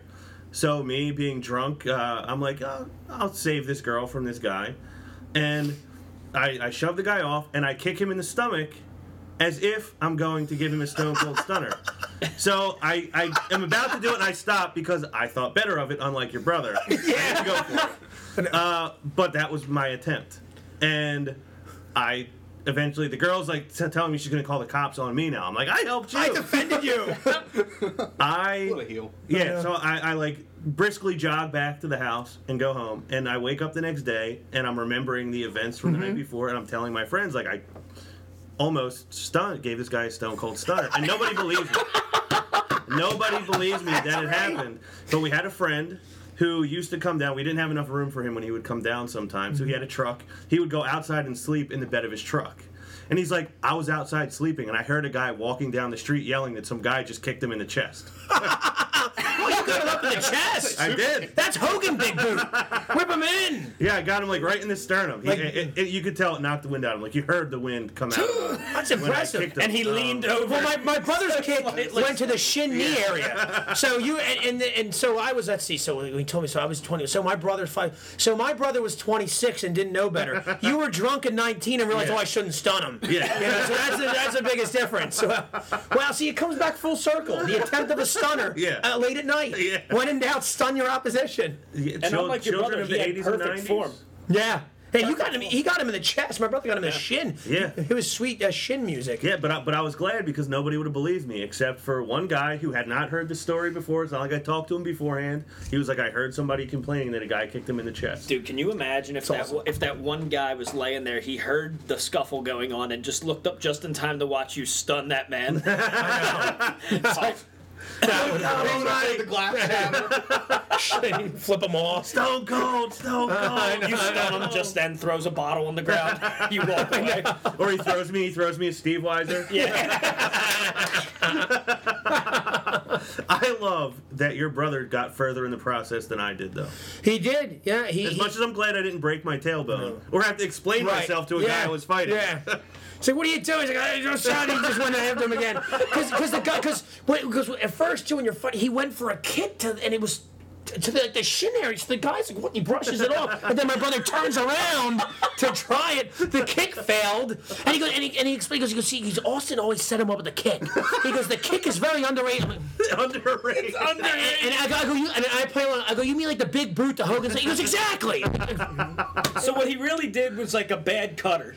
Oh, God, yeah. Yeah, it was just, I don't know. It's, it's so, so your brother your brother sounds like quite an interesting guy. Oh, boy, is he ever, yeah. Um, so he was on board with the heels really early on. Yeah. He obviously knew it was a work very early on. Um, he knew, like you said, your parents told you this is not a real fight. They're yeah. trained to do this.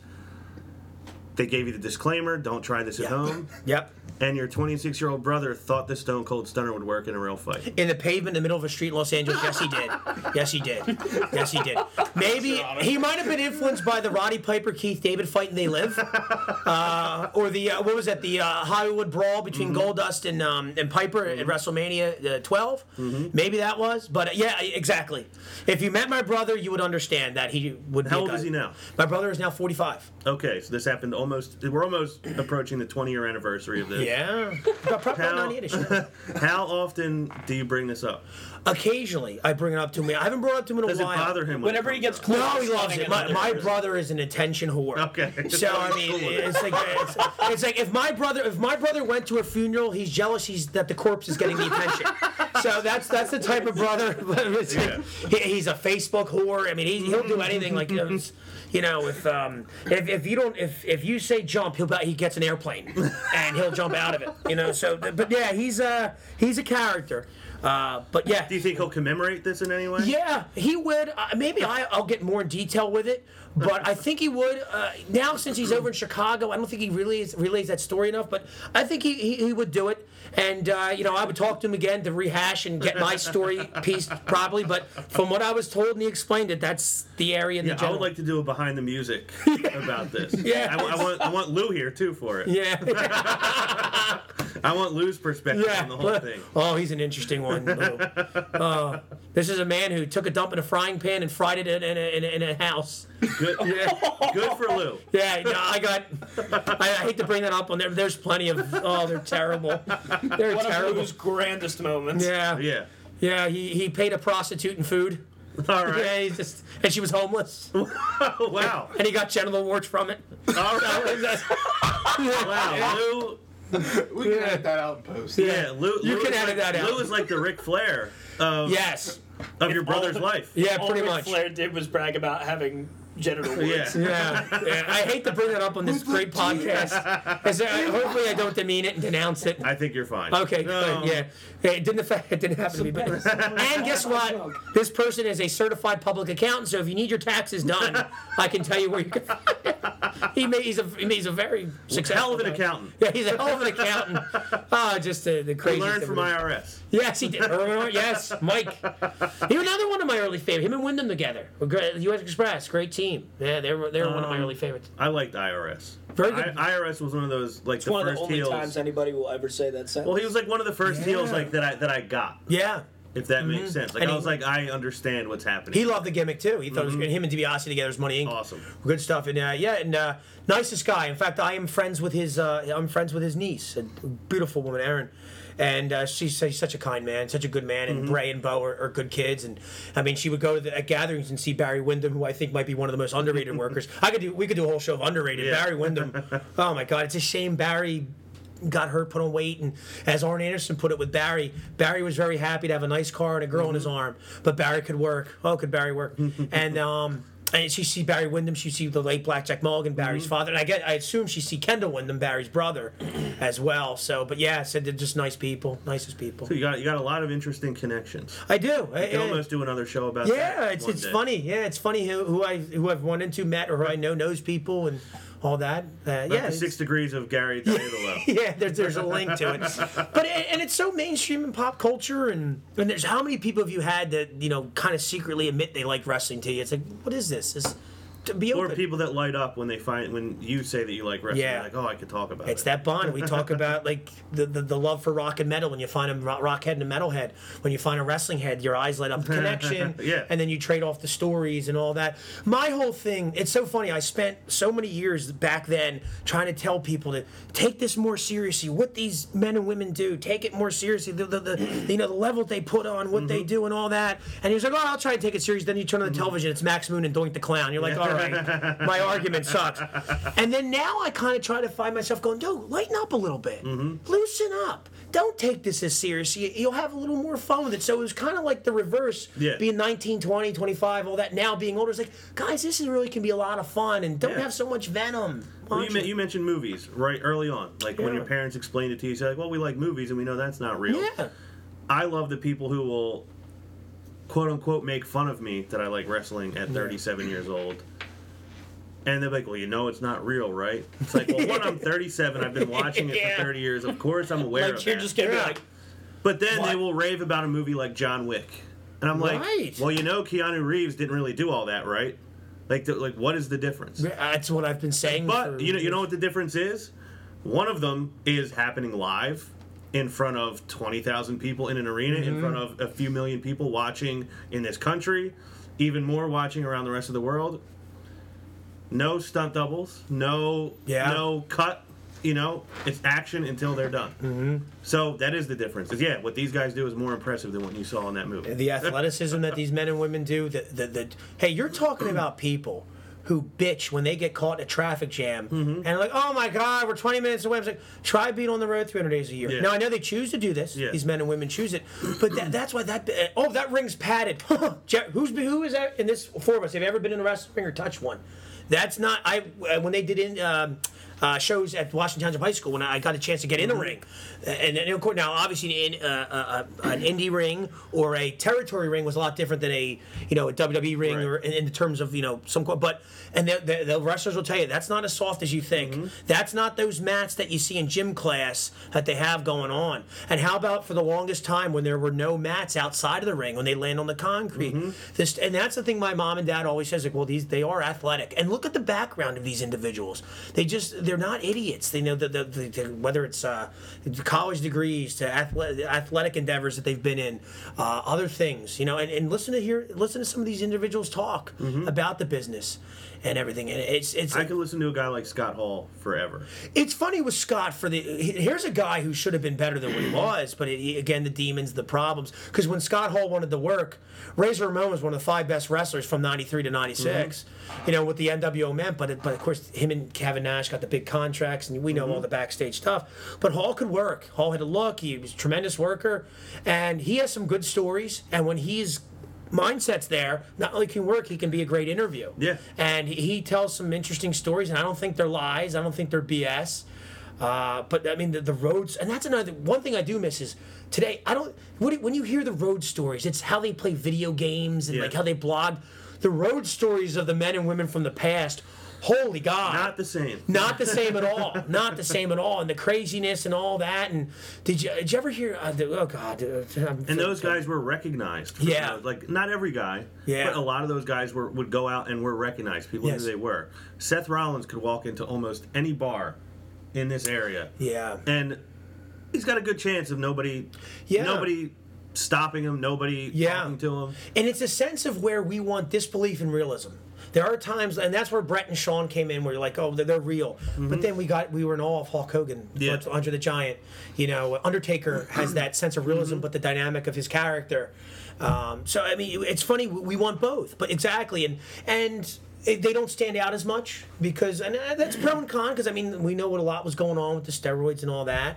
And you'll still have some slip through the cracks. And like I said, I think the individuals will have a little bit longer, they'll have longer lifespan, longer careers if they want it. Because, yeah. I mean, that that's a good part of it, but the style's a little more mm-hmm. high, fast-paced and high-paced. But, yeah, Seth looks like, and I think a lot of people like that, that's the regular guy. But a part of me also likes the fact of, oh, my God. When I was fifth row at a SmackDown and a Raw, the size of Kane, Triple H, and The Undertaker was mesmerizing. Yeah. Even Austin. The, the, I Kane was like, that it might be the largest man I've ever seen in my life in front of me. and, and, you know, he was jacked and everything. So I was like, oh, my God. So it's that sense of realism, but, yes, the sense of suspend that reality of larger than life, and the combo works. I, I think nowadays a lot of the fans... to shift away from the larger in life and like more the realism. Yeah. I kind of want to see the mix. Mm-hmm. That's me. Now, you just mentioned the size of, of the guys you just mentioned, Kane, Undertaker, mm-hmm. those kind of guys. I went to the Performance Center uh, Ooh, a year and a half ago. Really? Mm-hmm. It, it's it, phenomenal. The first tour. It's really cool, and it was a really fun day. Um, and the live event, when, when you first walk in there, you meet uh, Matt Bloom and uh, Sarah Amato. Right, yeah. You know, they're the two head, head trainers, coaches. Yeah. You go and you meet them, shake hands with them. You have to sign a W W E contract because it's the only way you're allowed. It's a one-day contract. Mm-hmm. It's the only way you're allowed on the premises. Um, and then they ask you, we're going to do a live event at the end of the day. W- would you like to take part in it in some way, and in what capacity? You could be a ring announcer. You could be an interviewer. You could be a valet. Uh, you could be the timekeeper. Like there's all there's a master of ceremonies. There are all different roles you could play. And I said, you know what? I I would say I'd either like to be an interviewer or a valet. I'd like to be a valet for one of the female wrestlers. I'd awesome. like I'd like to reverse the yeah. the gender role. And they made me an interviewer. So I don't know how much N X T you watch. I, I keep up with it. Yeah, I, I Did do. Did you watch. ever see Hugo Knox? Or no? Yeah, he yeah. was on maybe once or twice. Yeah. I had to interview the winner of the first match, which was Hugo Knox, who's not that big. He's maybe like six three, six four. Mm-hmm. I stood next to this guy, and I felt like this is a different species right. of man right. than what I am. Yes. That's how it like, was when we met Billy Gunn, oh, at least God. for me. Yeah. Well, I uh, mean, just you, for you? Yeah. Billy Gunn trumps just about anybody I've ever seen in person, like yeah. standing right next to that guy. Now, granted, he's now working in New Japan and doing stuff mm-hmm. like that because they allow people to be on substances. Yeah. Because he got out of W W E right, because right. he violated the protocol. But my God. Yeah. That dude was a brick shit house. Like yeah. ev- ev- every bit of what? Yeah. Six, six, four, five. Six, five, six, mm-hmm. six, yeah, I think around yeah. that. Yeah, maybe two, six, yeah. What, two forty? Yeah, him and Booker something? T. I Booker T. Incredibly. Just built mm-hmm. and the handshake, huge guy. And I remember because you were at that one. So I mentioned my entire mm-hmm. hand. I'll never forget. I, I went first to him, and, and I, I'm not. I wasn't the biggest D X guy. Yeah. But I have a lot of respect. Billy and Chuck guy. Yeah. I, well, you. I'm more of his ass man. Yeah. But you know, Billy could work. I mean, the, the, the, I, I respect what they. So I'm never gonna. So, yeah. But I was like, you know, I get to see Billy Gunn. So I remember I was like, Billy, thanks for coming out the fence. Oh, and he gets up and he shakes, and, and I went first, and I think Derek went second, Russ went third, and I remember I was like, holy God, that handshake, and then. And I turn around, I see Derek's face in amazement, and Russ went, holy cow. Like, they thought the same, like, okay, you thought the same thing. That, that to quote Kevin Nash, because Kevin Nash made a comment about, um, Billy Gunn goes, that is all man. Yeah. That is all man, and holy God was that all man. Now, when I was uh, real young, uh, the A W A went to uh, Washington Township High School. So we, we got tickets, and that's when uh, Austin Idol yelled at my friend and told him that, and told his friend, your mama. Uh, and my friend, and speaking of that, so now let's go back to nowadays. Wasn't there a, a woman who was going to sue because her kid was yelled at by Kevin Owens yes. or something? Am I yeah, correct? I feel like mm-hmm. something. I don't know if nature. it was a lawsuit. Or, I think didn't she, they, or I think moms she, against W W E. I think she just yeah. wanted to get blog famous. Okay. Uh, well, picture this. Now, now let's go back to a different era. So the match was Paul Orndorff versus Austin Idol. Then I'll get to my story. Mm-hmm. We're going to backtrack here. So so we're, we got and. The, the A W A at the time, it was like Paul and Austin. I could see Junkyard Dog. Met the Junkyard Dog, late J U I D. Um, Iron Mike Sharp was there. Brady Boone. In fact, we told Iron Mike Sharp where the locker rooms were. Really? Huge man, yeah. Late Iron Mike Sharp. And um, so Paul Orndorff's fighting Austin Idol. And for Austin Idol out there, he had some good work in Mid-South. Or we don't know, he did good work with Jerry Lawler. He's managed by Paul Heyman with Tommy Rich. Um, so Paul Orndorff's a babyface at the time in this one. And uh, so my buddy... Is uh, and Kenny was a little older than us. He was my brother's friend, but Kenny wanted to go, so me and my buddy Bill were younger. So mm-hmm. Kenny is six years older than us. So um, Kenny starts jawing at Austin Idol, the heel, doing the heel, and then um, so he's uh, he's jawing at him, and he said something. He's he goes, "You suck, Idol." He goes, "Yeah, so does your mama, kid." Like that. So does your mama, kid. And guess what? It, it, We Kenny starts cracking up. Did you hear what he said to me? He yelled at me. He said, "My mom," and we're laughing. Nowadays, like, how dare? Let's go blog about it. It's you know, so so we got it. We were into it. So Austin Idol told my friend, "Your mama," mm-hmm. you know, at the time, and he got a kick out of it. And Austin was able to get away with it. We had fun with it. So anyway, point being, we, we got to meet the guys there, mm-hmm. and they're, the late um the late Brady Boone. Who was uh, he was part of that Minnesota group with like uh, Barry Darsow, Road Warrior Animal, Kurt Hennig, Rick Rude, Eric Bischoff. They all knew each John Norda, who was Berserker. So they all went together. And uh, Brady Boone wasn't tall, but boy was he jacked. In fact, if you ever get a chance, he was Brady Boone in the W W E. And they billed him as Billy Jack Haynes' cousin, but I don't really think he was. Yeah.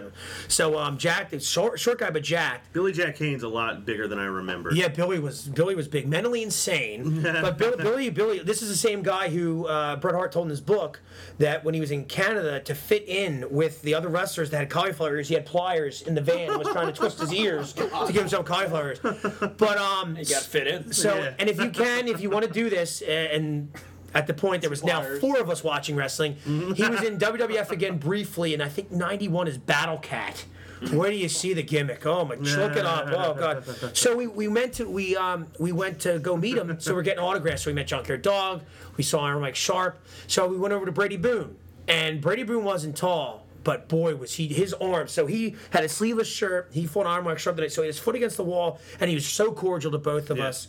And uh, he said, what's your name? He goes, I'm Gary. I'm Gary. He goes, I'm Bill. He goes, okay. And when he cuffed his arm like this, I'm doing it like in a half, his bicep looked like a bowling ball, and like it was like a cartoon that had bounced out and hit both of us in the face. Like it was this big. I'm like, my buddy Bill goes, did you see his arms? And then, so we're thirteen at the time, and And I even said, I was like, glad to see you back in the W W F, Brady. He's like, thanks, man. He goes, you know, we'll see. You know, and he's like, have a good one, guys. And yeah, he comes back as Battle Cat. I got my wish. You know, but I didn't realize you were going to wear a furry mask and be Battle Cat. His first thought coming through the curtain as Battle Cat was just like, damn it, Gary. Yeah, I know. Damn it, that little kid. Yeah, I know. Little do we know. Not like this. I know. That was at the time when Tony Atlas came back as Saba Simba. Wow. Yeah, holy crap. Iron Sheik was Colonel Mustafa. Yeah, I remember that. But, uh, yeah, I mean, it, it's really, it, it, that's the funny thing. It's like, they're not jokes. and But I'll tell you what, it, and in one area, wrestling at times, and Vince had a way to be a genius, mm-hmm. and Vince had a way to not be. So at times, wrestling didn't help itself mm-hmm. with some scandals and some the way it carried. And it's like I said, you try to no, take wrestling more seriously, trust me. Then you turn on your T V and you see T L. Hopper versus Barry Windham as the Stalker. By the way, the Stalker, where he was from, he was from the environment. They announced him from the environment. He was from the environment, Ron and Derek. And he was from. Check out the vignettes if you can. Him as the Stalker. He's camouflaged in the woods. Well, that's wow. almost as good as Damien Demento. He was from the outer reaches of your mind. That's fantastic. Or in, in a good way, when Sid was when Sid, and that's a career that should have been better than it mm-hmm. was. If Sid wasn't, don't forget, this was the same guy where Vince told him, "We want to make you the Hogan spot." He's like, "I'm better as a heel." It's like, you understand what we're doing. We want yeah. you to be the top guy. I'm better as a heel. Okay, that's why you and Anderson stabbed each other. Yeah. And Sid could get over, but he was clumsy with the promos. But mm-hmm. Sid had an amazing look. But when he was um, in W C W, when he was announced from anywhere he darn well pleases, yeah. I'm like, that's cool. That's cool. The but, ruler of the world. Yeah, I'm the, and he had those good little things where he, I'm the ruler of the world. He even did it when, and Sid Justice rules the world when he was Sid Justice. So he had his moments, but everything was so short-lived, and he, he'd be in and out, and he would have a backstage issue or something, and mm-hmm. he had an amazing look, but, you know, I know Flair didn't like him, obviously, because he tried killing his best friend. Yeah. But, um... he was a monster. Oh, Sid was incredibly. He's still in good shape mm-hmm. and all that. That and uh, Sid had an amazing look, but you know, so I guess some injuries, some backstage stuff. He flip flopped going to W C W, W W E, but um, yeah, he's one of those guys. I mean, still had a good career. Still, I mean, was champ in both companies. Mm-hmm. Um, and by the way, he had more of his runs as a face, even though he yeah. thought he was a better heel. But um, in fact, that that was one that backfired on Sean because the crowd was cheering for Sid at the Survivor Series mm-hmm. match. Um, when uh, it was face versus face because he wouldn't work with Vader. Yeah. And um, and the crowd was cheering for Sid and booing Sean. Well, think about the time. This is one other thing, too, why a lot of our group were Brett people over Sean. And then we all thought Sean could, could work. He could wrestle an otter. It's a good match. uh, but, you know, when you when Brett, you know, the pink and black, you know, people knock pink. But, I mean, still was the pink and black. That was established at the Hart Foundation. He yeah. gave the sunglasses to the kid. He was the workman-like. He had the, the grind it. You know, he told you he was the best or as best he was, but he was more of the go bring my lunch pail to work wrestle. Sean was more of a show. But when Shawn Michaels, though it's a great match, is doing the post-match celebration and the pre-match celebration and ashless chaps, mm-hmm. dancing with children, you're like, I don't get that as a twenty-year-old. Yeah. It's like your in-ring stuff is awesome, but I'm not digging what you're doing with all that. So that was yeah. another, like our group, we were kind of Brett people. There's like a disconnect. Yeah, but it was like, but dude, the guy's awesome. So it's like, mm-hmm. all right, that's a weird dynamic, but you're going to fight. Man, I mean, that's you know. Weird, but the rest is Yeah, it's like, good. We'll take that away, you know. Other than other than, other than your husband died, how was the play, Missus Lincoln? You know, but, um, you know, it's, it's it's one of those it's one of those things, but it's like, God, dude, and that's what we'd be with him. It's like, well, well he can work. So, but yeah, so it's, uh, it's some of these we go in all different directions on the yeah. show, but yeah, it's uh, it's uh, it's an interesting dynamic how when you follow these individuals' careers and you mm-hmm. see the ups and downs, you almost feel like you're a part of it. Yeah. Like I remember when you like Austin, I remember when Austin was in U S W A, and I was like, this guy's good. Then I remember he shot up to W C W, and uh, I was like, all right, he's decent. He's blonde, beat Bob Eaton for the T V title. I'm like, damn, this is quick. Yeah. Then all of a sudden he's in a Dangerous Alliance. I'm like, I'm starting to dig him. Then they they put him with Pillman. I was like, oh, and uh, and I tell, oh yeah, do the all oh, the camera reel, oh. And I don't know if you've ever had that. And I'll ask you guys if you guys want to talk, but uh, he has my all-time favorite promo, Steve Austin, and it's not any. It was an E C W. in October ninety-five when he made his debut, and he does how he's pissed off at the world mm-hmm. at W C W. Have you ever seen that mm-hmm. one? I, I think for just promo. Staring into the camera, the talking, and they had old outtakes of it on YouTube, but uh, it's chopped, it's gone. Yeah. You can hear when he's done, he goes, I'm going to be the superstar that I knew I could be, and there's no one, no one E C W that can stop me. You hear the the, the, the roster cheering him. As yeah. that is, they're, they're clapping, they're clapping. But now they got rid of that one. Now I think they have like a valuation copy. Mm-hmm. And it was just, that was my favorite promo. And that was at the time when, now at this point, I think there's two of us watching it, hoping that it would get a little more serious. And I saw, and E C W helped with that. Um, they were they were a savior in ninety-five mm-hmm. for me. As much as I got into hardcore, I got out of it quickly. But I saw some of those old names, like like I remember Benoit in W C W. I got familiar with him when he was Pegasus Kid wrestling Jushin Liger, Ron Simmons, Too Cold Scorpio. I got introduced to Dean Malenko and, and and Sabu and the Public Enemy. Uh, Raven came back as I remember Raven as, as Scotty Flamingo and Scotty mm-hmm. Anthony. Um, so it brought you back, and then he cut that promo. I was getting I was getting ready to go to the gym. And I said, that might be the best interview. And I didn't say promo, it's yeah. an interview I've ever seen. Got done my work. My buddy Kareem called me. He's like, did you see that Still You Lost an interview? I said, yeah, it was great. He goes, I know. He goes, it's so true. He goes, how about his Dusty Rhodes impression? And I, and that to this day, I think, and you know, we talked about the C M Punk pipe bomb, mm-hmm. which was good. But that is still, I, I, I, I'm not kidding. I watched it yesterday. I watch it several times a month. It is, and especially if you're ever pissed off yeah. and you feel like you're being held down, mm-hmm. which whatever, or so, watch that promo. You're like, I want to cut that so bad it works. I do right now at my job. I want to cut that promo so friggin' bad at my job right now. Uh, same here. Yeah, in the, mean, we should freaking do it. We'll be the Hollywood Blondes with no hair. we'll, be a, so we'll, be Gall- we'll be the Gallows and Anderson of, uh, of, of the Delaware Valley. Oh, that's but, awesome. um, Maybe we should be. We should. I think it'll work.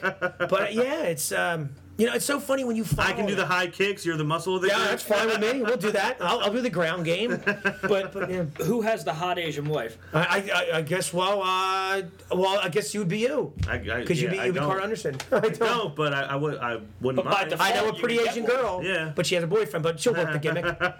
And by the way, do you ever take wrestling into? Because I take it to real. I, I do wrestling angles at my job. Uh, I, I do. I do. I know. We I need do. to hear more of that. Oh, I have. Well, when I brought this I C title in, mm-hmm. and I did a test. I did. I, I, I Boy, the guys were rocking it. Nah. My buddy puts on and he goes, look, I just beat the honky tonk man. Isn't that funny, though? The, like, and I don't know if the guys you work with are the same way. Mm-hmm. Every male I've ever worked with at my current job has made fun of me or joked about me liking wrestling. But I bring a belt in, they're all getting their picture taken with it, they're all wearing it. Yeah. Throwing it over their shoulder, won't put it down. It's like mm-hmm. almost like a fight over who gets to mm-hmm. have it. It's like, oh. I know. It's so funny. It's it's it's it's one of those deals. It's uh, I'll do another analogy. It's it's for everyone telling you that they don't want to watch adult films, and yet you look at the profit in adult mm-hmm. films. You look at the online sites now. Mm-hmm. No, I don't watch that stuff. No one, well, no one watches it. How the who, yeah. then how the hell does it get two million hits? Right. Same thing with wrestling. And now I know a lot. That, and T V all around it. The ratings are low everywhere mm-hmm. for television shows, for T V movies. For news now, of course, what shot up was you know, with the election coverage. So news stations shot up, yeah. you know, like Fox and M S N B C. But wrestling, t- wrestling um, uh, viewership is down. But yet, when you look at WrestleMania, you look at the pay- it's it's sold out. You know, like Major League Baseball, I think had its highest revenue two years ago, but T V ratings were terrible. The highest demographic was through older white males and older mm-hmm. Hispanic males, like thirty-seven and older. Yeah. Um, but yeah, so no, yeah, no one, no one watched wrestling. No one, but when you bring this in to feel to be a champion. Mm-hmm. So when I when I when I put the I was like I wanted to see the women at work uh, wear the belt. The guys yeah. were loving it and the dude, this really is cool. And I think with me I didn't get made fun of as much, Ron, because it would happen here and there. But when they found out that it fit my personality, how passionate it was, and then when you found out that you were able to know a little bit more about it. Mm-hmm. They were really cool with it, like, I want to know more. Yeah. Speak, wise man, you yeah. know? So, and it was really cool, and then they'd share a story or two. So when I went to the, and the girls were digging it, um, so I put it I put it around the one girl's waist. It, her waist was so tiny, it didn't fit. So I was like, oh, Jesus Christ, this can't be my champion. We're dropping to the floor. Yeah, you know, she loved it. Take this in. Yeah, yeah one girl, yeah, one girl was too... Get my tailor in yeah, here. Yeah, I know. One girl was too heavy for him, like, dear God. And then the other one's like, I, I don't I don't want to wear it. I want to put it... I said, well, put it on your shoulder. She goes, okay. She's like, laughing. I'm like, you don't want to wear it.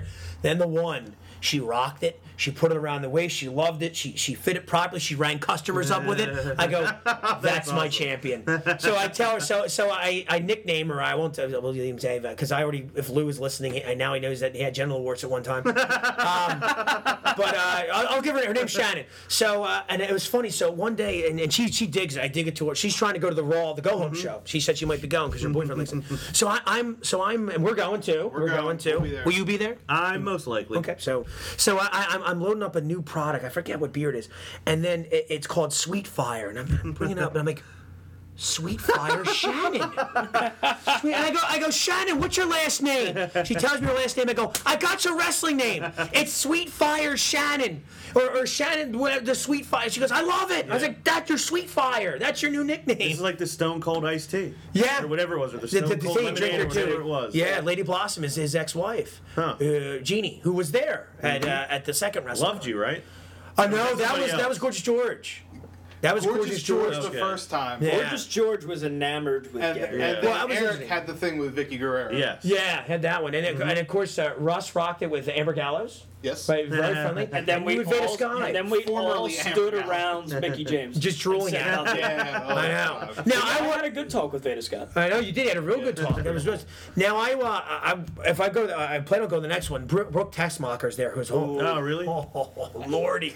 Like, my goodness. Now, I probably would like to meet her. Now, I do have a thing where I tend to meet the, the older guys from my mm-hmm. generation, or the younger ones, I'll shake their hand. Yeah. But I, for pictures, I kind of want to do that, whatever. But uh, she's one I, I probably like to meet and just, wow. But with Mickey James, it was so funny when we were waiting in line. Mickey meet- was hysterical because th- this is three grown yeah. men standing there. Just doing nothing. Yeah, just, just like, literally, literally, like, literally right, we're standing there, and yeah. she's we would turn to right go, and uh, we'd lock like, eyes. And we were standing there, and literally, I kept looking back at you guys, like, so we're gonna do it. I know. I, I guess we, she's right here. I know. I guess we felt weird that we weren't gonna pay and just mm-hmm. weird, but she was so friendly with everyone. That was the biggest worry because I, I didn't know. want, I didn't yeah. want the other people in line to be like, oh, exactly. no, he's just yeah. getting it for yeah. free. Yeah. And she'd be something like, and put her in a bad spot. Yeah. So, so that was that was the awkward thing. I think if we all paid and met her, I think. we would have rocked it, and all of us had pictures, and we've been better.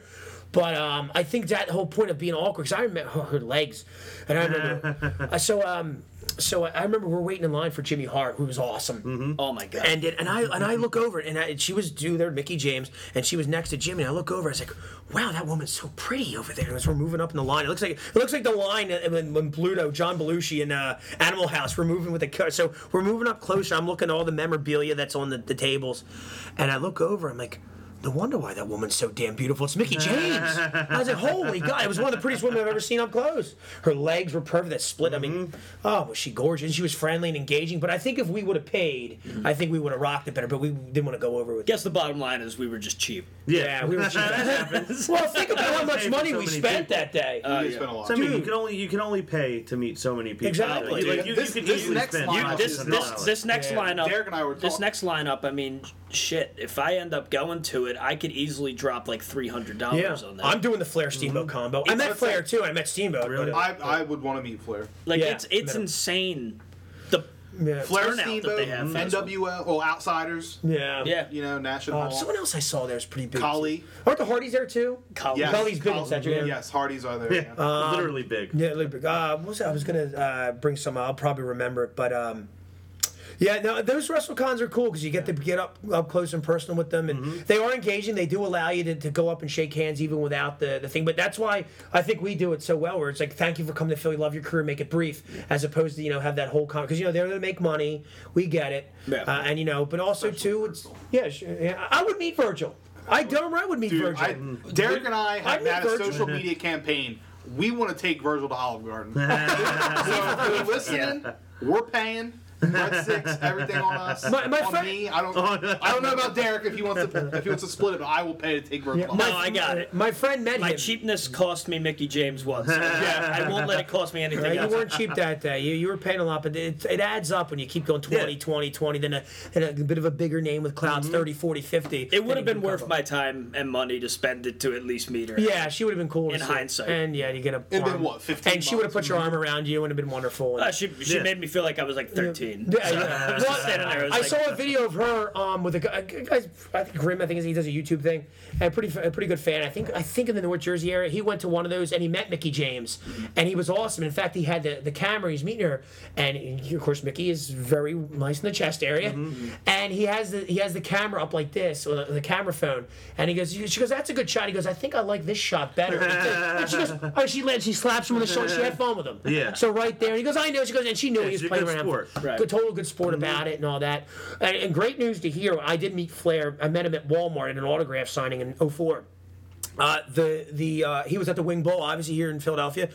They said he couldn't have been nicer and more cordial and better and just so respectful and engaging. They said he really hit a home run with the Philly. I mean, well, Phil, N W A was big Philly country in oh, the, dude, at he, the old Civic Center. He rocked it, so, orange yeah. and black, too. Yeah.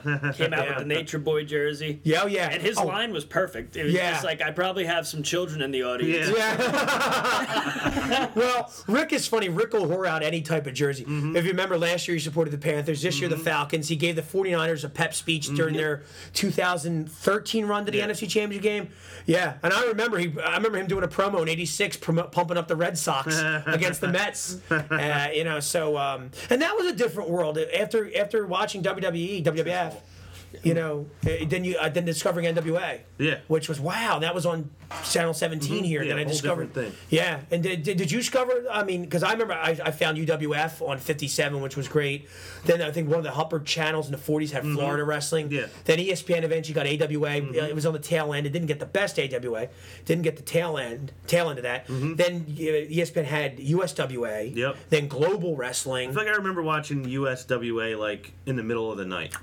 Yeah, and I remember watching it at like four o'clock in the afternoon, mm-hmm. watching like Bill Dundee against uh, Gary Young. Yeah, I, I would watch it after school yeah. too. Yeah, that's what I was a big Kerry Von Erich fan. So I remember, I, I remember I had my pregame meal before baseball. It would usually be a deli sandwich and okay. potato salad or soup or something. And I'd watch U S W wrestling from four to five, and then golf would come on. I'm like, well, that's my cue. And they'll get my uniform on, and then and go play baseball. But I would watch. I remember uh, seeing the, that's how I first saw Steve Austin, mm-hmm. Jeff Jarrett, Jerry Lawler would go in there, and uh, you know it wasn't second rate. To some uh, Global Wrestling. That's how I saw. I got introduced to the One Two Three Kid when he was a Lightning Kid, Jerry Lynn. Mm-hmm. Uh, Buff Bagwell at the time was the Handsome Stranger. Uh, Scott uh, Scotty Anthony, which was Scotty Flamingo Raven. Um, Cactus Jack was there. I'd read about him in the magazines.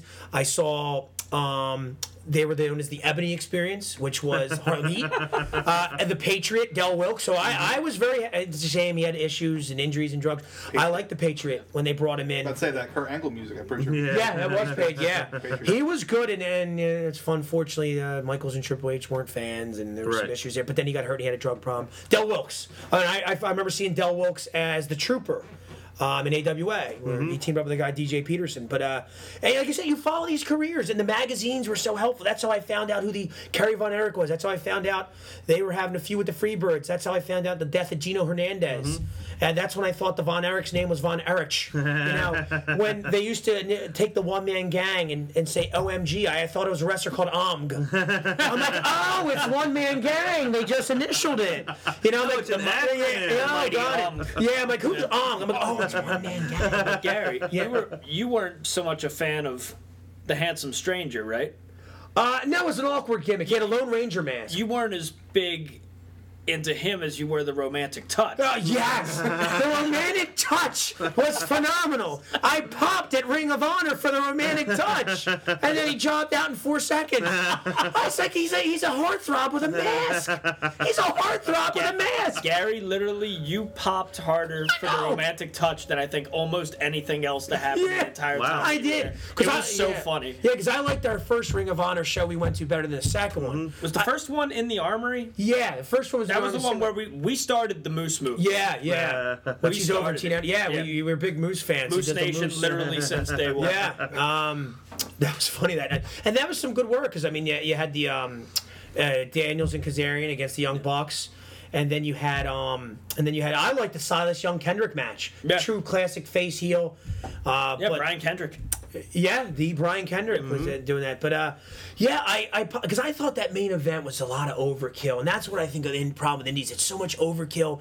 It's like, if you can hit your target with one bullet, why shoot seventeen? Yeah. You know, and what was that finish they did on, which I always big fan of Evan Bourne, Matt Sydal.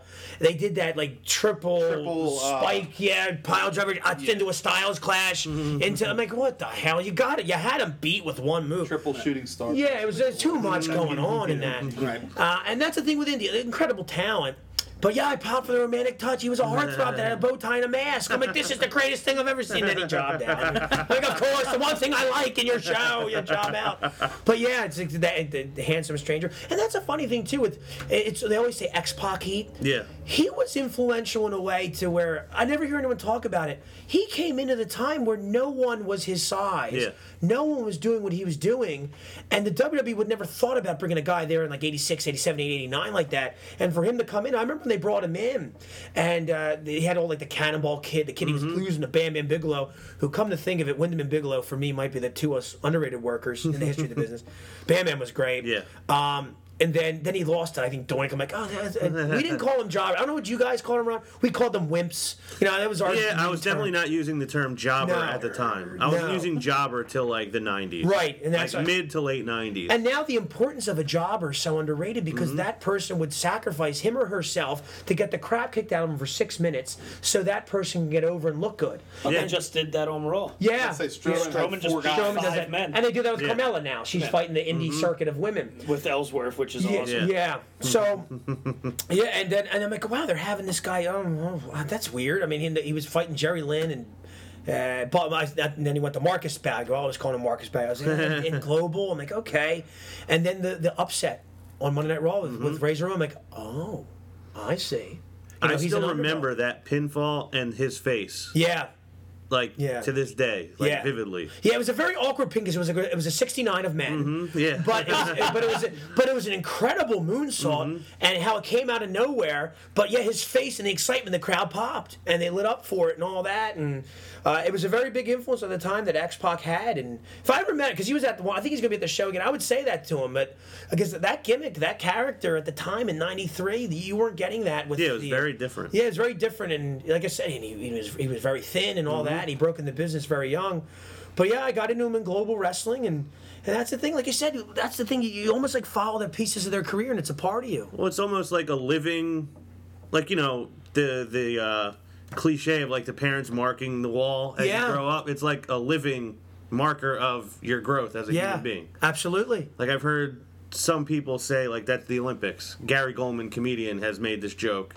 They're like, the Olympics, it's every four years, it reminds you of what you haven't accomplished the last four years. But wrestling, wrestling is, yeah, like, you you remember how old you are, what what you were doing yep. based on what happened in wrestling. Yep. If you've watched it all this time. Absolutely. Um, so yeah, it, it like marks the, the time in your life, yeah. basically.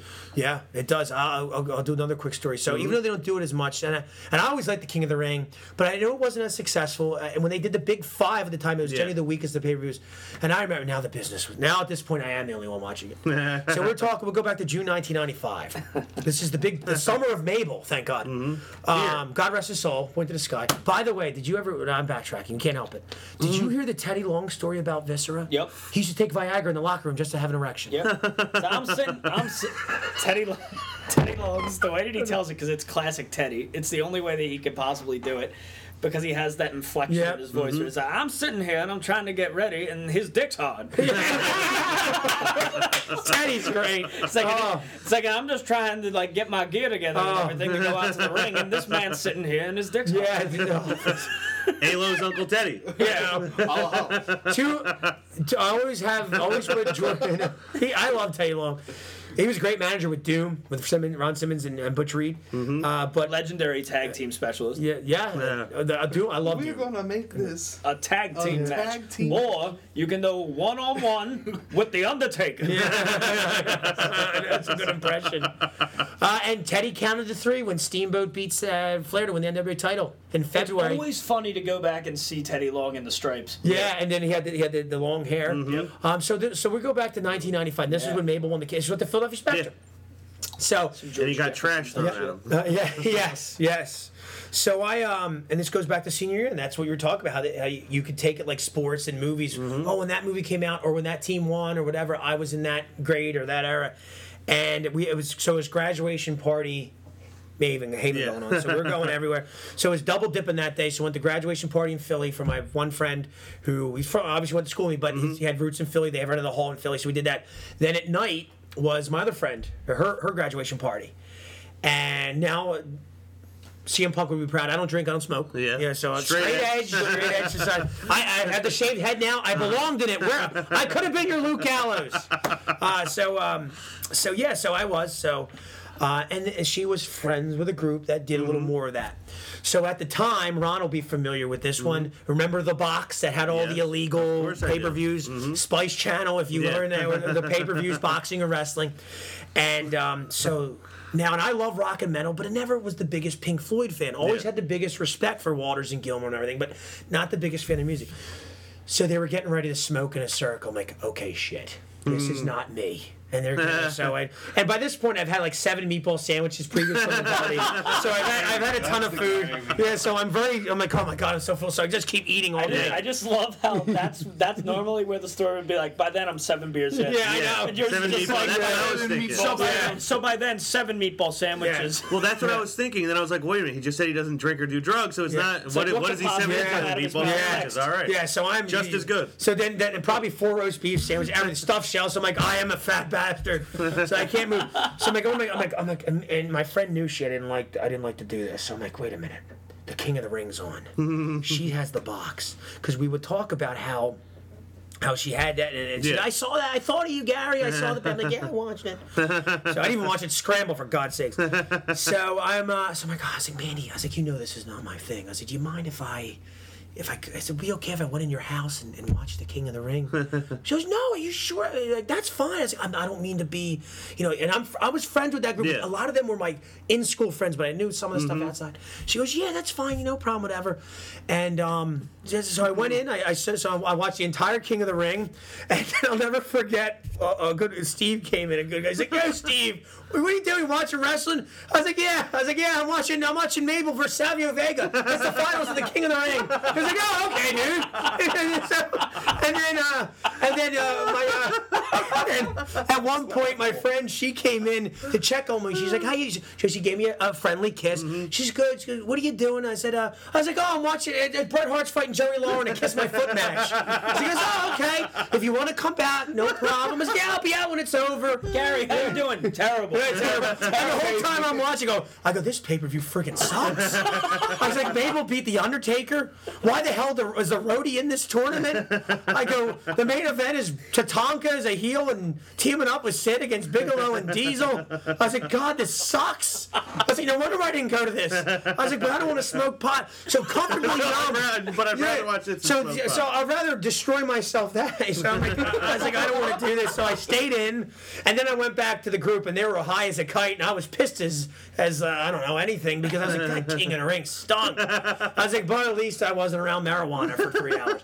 So yeah, so I chose the ninety-five King. Maybe I should have smoked pot, and the drugs would have solved me from watching that. But so you era. Might have killed less brain cells if you. But but you pot. Might yeah, not have been the one. You might not have been the one guy still watching though. I might not have been the one guy in the. Yes, so you, you were been, the last holdout. They I'm really not gonna did. Lie, Mabel versus Savio Vega high would probably be an experience. Yeah, it's like, whoa. That, yeah. It's like, that guy's so big. It's it's, it's Quang versus uh, Harlem, because he was a part of the Harlem Knights. It's Quang versus one of the members of the Harlem Knights, dude. Quang. Yeah, he was Quang. God. He was from Japan. Vince, I can make a man from Mexican be a Japanese masked man. I know. Well, they made a Samoan be a Japanese sumo yes, wrestler. Yes, Yoko. Uh-huh. And just think, for three years, they had the Ringmaster and Sultan gimmicks in the back. And then finally, Austin took the Ringmaster, because I think it was originally going to be offered to Brian Clark, who was Atom Bomb, and they wanted to af- offer Sabu the Sultan. And then when Rikishi came back, when he was Fatu, and he came back like, I got an idea, you're going to be the Sultan. Sabu wouldn't take it, that ungrateful man. You're going to take it. Well, Austin was only the Ringmaster so he could one day transition into Chili McFrost. Yeah. Oh, those names. Oh, my God. Ice. Dave, Jagger, yeah. Baron Von Ruthless, Frosty oh the Wrestler. What's the, what's the, uh, his face full dog. Yeah, Joey McFreeze. What was the? Uh, what was the? Oh god, Fang McFrost. Or yeah. What the hell? The way that Austin breaks those down on that D V is yeah. so funny. It's just like they don't get much more suck ass than that. No, well, that, they wanted that is about as bad. They as wanted to call Vader the Mastodon. He wanted to call uh, Foley Mason the Mutilator. Mm-hmm. Oh, it's awful. Foley's story on that's yeah. hilarious too. I knew I was dead in the water if I let him call me Mason the Mutilator. Yeah. Just think about the, he has like someone's gonna be the ringmaster. Clark didn't take it. Someone's gonna Austin. Let's give it to him. Give like, it to Stunning Steve. Yeah, I know. Give it to him, and it'll work. You didn't even know who Austin really was mm-hmm. and all that, but uh, yeah, it's it's funny with some of the stuff. How, WrestleMania seven, the original plan was to have Tugboat be the one that becomes the Iraqis. He was going to be Sheik Tugboat. Wow. Sheik Tugboat versus Hulk Hogan. That I did not know. Yeah, thank goodness you didn't know that. Yeah. My God. Yeah, Tenta. Yeah, yeah, on Bruce um, on Bruce Pritchard's podcast, he, he revealed that he was going to be Sheik Tugboat. Instead, they gave it to Slaughter, and it made more sense, you yeah. know, but all that. But, yeah, it's it's crazy what happened and what didn't happen and what went over. And yeah, what could have happened. Yeah, it's a, it, it's such a fun business. It, it is. It really it's awesome. Is. Now, favorite match of all time. Do you have one? Oh, I got a plethora. We could be here for seventeen more hours. Um, I'll, I'll use, um, I'll, I'll say a few. When we did a podcast, when we did our favorite WrestleMania matches, now, obviously, there's great matches other mm-hmm. than Mania. Um, the three that I chose for me was Steamboat, Savage, because mm-hmm. uh, I think it was such a trendsetter. Uh, so I guess then so we go to oh five. There was twenty-one, Angle Michaels, mm-hmm. and uh, and of course Steph Taker were great at WrestleMania, but that one was oh just pure wrestling. Yeah, it was. I awesome. Just sat back and said, "Just I'm going to enjoy this one." And uh, for me, uh, too, another one, uh, Bret Austin, uh, Bret Hart, Steve Austin, WrestleMania, uh, WrestleMania thirteen, the uh, No Holds Barred match, which was incredible, and another match that's so underrated with them is Survivor Series ninety-six with Bret's comeback. He made the comeback mm-hmm. and he chose Austin yeah. to wrestle, and uh, just just incredible. Uh, when Steamboat beat Flair in eighty-nine, uh, their two out of three falls match. I mean, I could keep going. Oh my goodness! Rock, anytime Rock and Roll Express, Reynolds and Midnight Express. I'll probably. How about some of yours? I'll, I'll think of brainstorm a few other ones too. Yeah, that one's a tough one for me too. But so this may come across as a little bit cliche, mm-hmm. but. For me, I think my the match I like to watch back the most, my favorite match of all time is WrestleMania three, Steamboat Savage. Yeah, mine too. But the one I watch the most is Bad Blood, the Hell in a Cell, yes. Taker, and Michaels. Fantastic. Because it had never been done before. Uh, for the, for what the story was, Michaels has his guys behind him who yeah. are always going to interfere, mm-hmm. keep them locked out. They're locked in. They can't get in. Michaels can't get out. This structure we've never seen in W W F before. Yeah. Michaels being the reluctant European champion. It's one of my favorite promos. He even, he even buries the, inter, the Euro yeah. Euro Championship in that promo. Wow. Um, saying, thank goodness this match is not for my coveted yeah. European Championship. D- does not care. Um, and a little known fact that a lot of people have not noticed, Triple H is in the background wearing his Seinfeldian puffy shirt. Yeah. And Doc Hendricks, I believe, mm-hmm. who is also known as Michael Hayes. Yes. Yeah. Um, is interviewing, and Triple H tries to get a word in before they end the promo, and you hear him go, you know, and it just cuts off. And it is so great because obviously we know what Triple H turns into. Yeah. And you just see him just get completely blown off yeah. in this instance. Uh, it's hilarious. But that match to me, you see so much of what made Michaels so great. Mm-hmm. Selling the beating. Uh, with the way nobody else could. Um, delivering a, a believable beating to The Undertaker. Like, when... This is one of the things... I say this about Alexa Bliss a lot. I say this about Sasha a lot. They're so... They're small, but the way they carry themselves, you don't see them as small when they're in the ring. Yep. And Shawn was small, but when, when he has The Undertaker on the ropes... You're believing that he's doing it. And then right. Jim Ross obviously playing a huge part in that. Like, one of his favorite terms to call Michaels is double tough. He's double tough. Yeah. Like, yeah. And saying in, in a big match, you know, nobody outperforms Shawn Michaels. And Jim Ross tells the story beautifully. Michaels tells the story beautifully. The Undertaker and him together are great. Yeah. Because just the size difference, the way they both work. And then, of course... the spot where Michaels ends up landing on the cameraman, and he beats up the cameraman, and Vince, the, the like faux distress, oh the the family uh, of the camera yeah. the, the cameraman, it, like it, it's so ridiculous. They have to they have to open the cage, and Michaels scurries out, mm-hmm. and then there's the spot where he drills his head into the side of the cage, yeah. the blood everywhere. Mm-hmm. They end up on the top of the cage. I remember the blood dripping from the cage onto the camera. Yeah. Um, obviously end up back in the ring. And just when you think Michaels is defeated, the debut of Kane. Yeah. That's gotta be Kane! Yeah. Rips the door off the hinges. You see him for the first time. Michaels gets the victory, obviously, which leads right into the Montreal Screwjob the next month. Yep. That match, to me, is so much fun to watch. Um, I was doing backyard wrestling not too long after that, and I was modeling a lot of stuff I was doing after stuff he did in that match. Yeah. Um, trying to think, the the Dan actually the Daniel Bryan Triple H opener to WrestleMania yeah, thirty. Good. Yeah. Because it was obvious he had to win. Like, why would you have that match right. at the beginning if he wasn't going to make it right. to the end? But that he got a clean win with his finisher. For everything anybody wants to say about Triple H, he has his uh, issues with yeah. burying people yeah, or not yeah. putting people over. But to me, that he went over clean in the middle of the ring, yeah. one, two, three, meant a lot. And that match meant a lot to me because that was when I was starting to really get back into wrestling after a hiatus. Mm-hmm. And loved that match. And to me, that outshines the the main event of that. Yeah, basically. It was a great, terrific match. Yeah, um, match. I'm trying to think if there's maybe one other. Well, Bayley and Sasha Banks at TakeOver Brooklyn is yeah, one of my absolute sure. favorites. And that and that's one, something that's good to say. And I, I've said this in the past that when it comes to women's wrestling, before I would say, I take it or leave it. If it's good, great. If it's not, it's not. But I, I think with this this group now, it really has taken over. The athleticism mm-hmm. they can do, and uh, they've been spotlighted and highlighted more. And there's a lot of talent. I mean, the Trish Lita stuff was good. Mm-hmm. Then you have badasses like Sherri Martel and Medusa. I mean, Fabulous Moolah. I mean, there there yeah. were, but what they can do now, uh, the beautiful women and the matches and the maneuvers they can do, it's really cool. And it's nice to see that in N X T, the, the four horsewomen they call them. It's yeah. really cool to see. It, mm-hmm. it really is. And uh, that was a good one. I, I went back. I watched that. I didn't watch it live. I went back. Yeah. I was like, wow, that, that really was cool. And mm-hmm. the crowd was into it. And, and it was it was classic face heel. Yeah. uh, which was nice. Yeah, those choices are great. Uh, one other yeah. one I just thought of. So I mentioned to you, I think, off the air, maybe even mentioned it on the show. One of the things I like so much is there's so many different ways to watch and appreciate wrestling. Yeah. And I like, a lot of it, I like story more so than, like, the technical wrestling.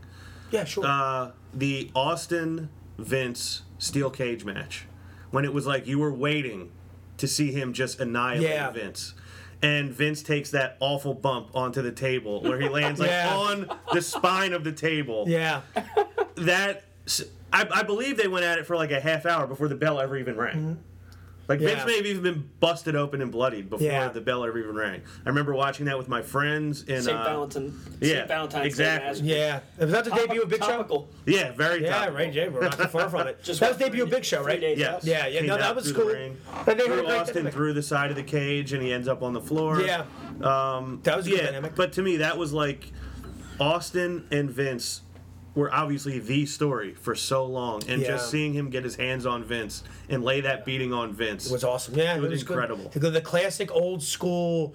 My goodness, when is the heel going to get his ass kicked by the mm-hmm. babyface? And it finally happens. And that's the one cool dynamic that used to happen with wrestling, where they wouldn't touch, and then when finally, then every now and then that babyface would run in the ring, and he'd get his hand, and the heel would run yeah. out. You're like, damn it, get him!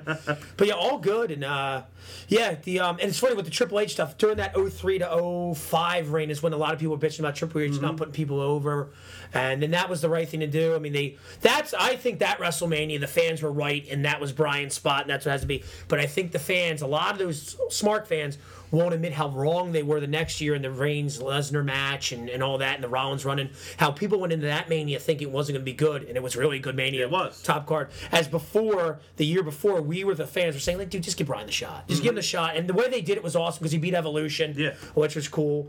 And uh, Triple H can work. I mean, he can work a match. He knows the ins and outs. It's old school style, classic heel, and he's mm-hmm. that. Um, yeah, the Bad Blood was great. And again, Michaels wasted so much of that year. Now with the European belt. The belt came in basically right because the, the, that's when they were doing such great business in Europe. Yeah. And so they wanted to have a champion over there. Bulldog was supposed to win mm-hmm. that pay-per-view, but a certain someone wouldn't do business. And that belt kind of got hurt because they started to get big again. And then when you have Shawn Michaels desecrating it yeah. and then handing it over to so that's one thing I but yeah but but the character was awesome, how he just doesn't give a crap anymore. Um, but the, his stuff with Taker in ninety-seven, it only took the W W E seven years to finally realize what Undertaker could do. Oh, okay, we'll finally put you in the ring with Bret Hart and Shawn Michaels.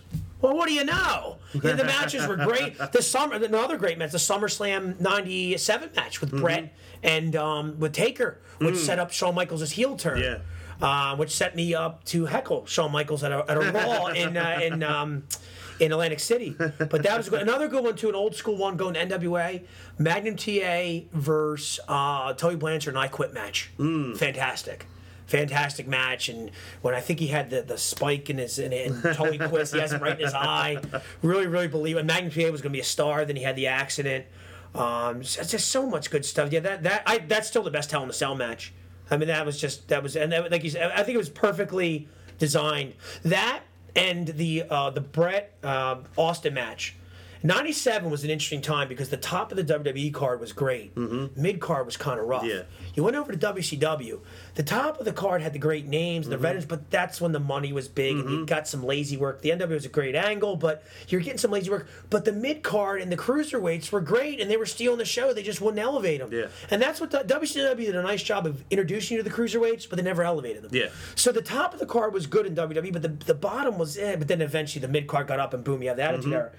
But you know, you could start to see the signs of The Rock and Triple H getting there. Shamrock came in, mm-hmm. which was nice.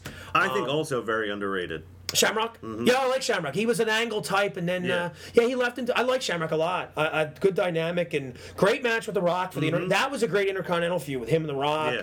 Great dynamic with them.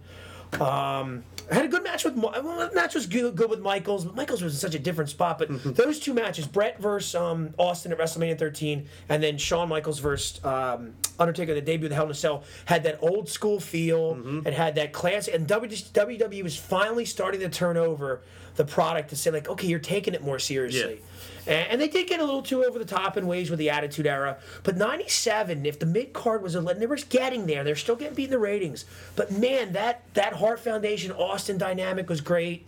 Um, it's a shame what happened with the screw job, but um, that yeah, the Bad Blood great match. That was an awesome, awesome, awesome Hell in a Cell match.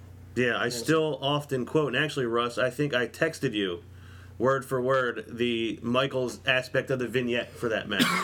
With the, it sounds to the best that I could tell, you and all the fans in the World Wrestling Federation are dumping this in my lap.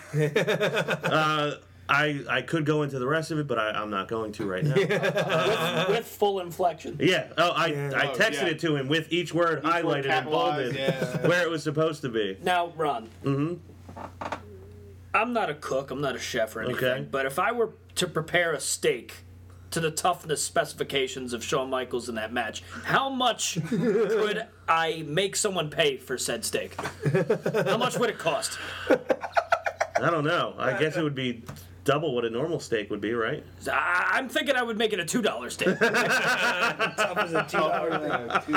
Oh, that's great. That is how tough he was. He yeah, was doubly tough. Without a doubt. Yeah, and that's what Brett and Shawn had. They, were the, they weren't the biggest guys, but they were believable that mm-hmm. they could beat the Giant and the, the big guy, and that that uh, Shawn Michaels could beat Sid, or, or Brett could beat Yoko. And, and that's where commentary, I think, plays a huge part in yeah. in making you, helping you to believe, like helping yeah. you along to believe that. Absolutely, and that's...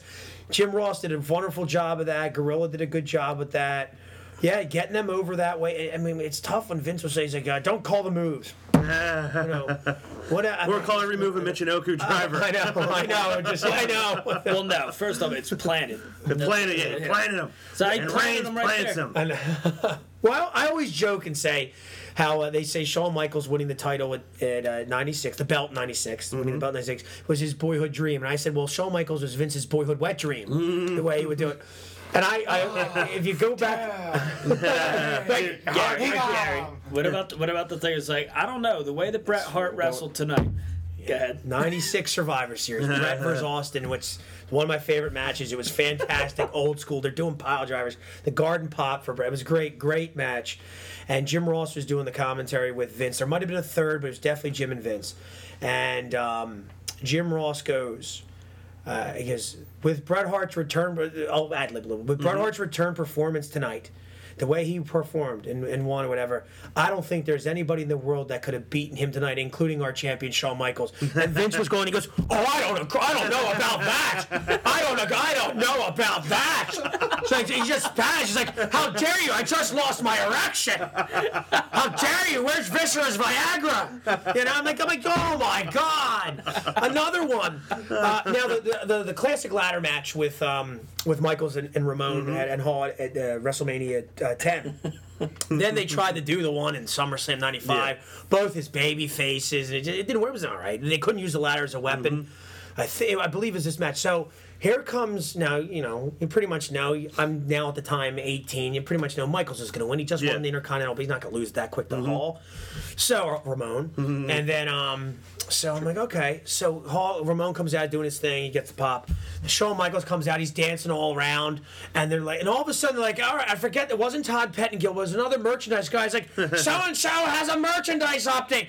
And this is guy just promoted Shawn Michaels' hat, Shawn Michaels' shirt, mm-hmm. Shawn Michaels' poster. And Shawn Michaels is like, yeah, he goes over to the guy and points. And his music's playing. He's like, get your Shawn Michaels merchandise. I'm like, well, Jesus Christ, you give more clues than friggin' O J to this crime. Here, I wonder who's winning this one. Like, I think I think O J left more less clues. I'm like, you're just plugging Shawn Michaels everything before this re- return Intercontinental match from two years ago, and you have two baby faces in the ring, and it's just all this merchandise. You're like, well, geez, I wonder who's winning this thing. Yeah.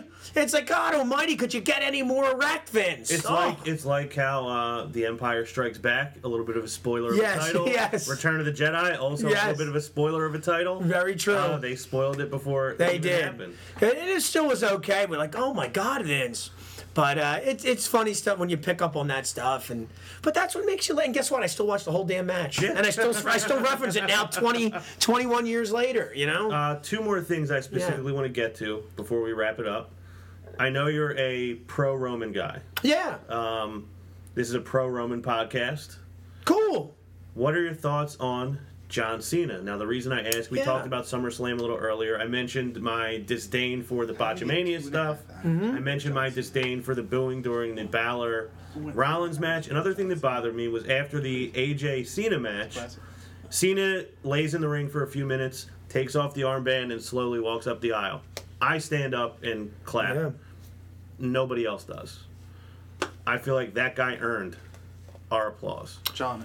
he, what, what are your thoughts on John Cena? If I said it before, I said it in the beginning when we did the Mount Rushmore talk. When he's on your my, five. He's on, he's on my five of that ter- transcends the business over to the um over to that beyond mainstream of what he's done with the Make-A-Wish. But one of the most underappreciated. Um, it's it's got the Ryan Howard syndrome to where you know really good, you know the guy's good. I, I I think it's the Roman fact, the jealousy. He's great looking. He's jacked. He, he he's supposed to be out six to eight months with injuries. He comes back in three. Yeah. You know he's funnier than people thought. He can act now. Um, The work rate, I don't care about the six moves. I grew up with a, a big boot leg drop. I cheered. I popped. America was awesome. Um, and he made those. And Ric Flair, love him, right? Who does wrestle the same match for thirty-five years? Mm-hmm. You know? Uh, so, no, what he has done for the business and how he has helped save it, and whether you thought it was corny or not, no. His matches with Edge, that angle, his stuff with Umaga going back to then.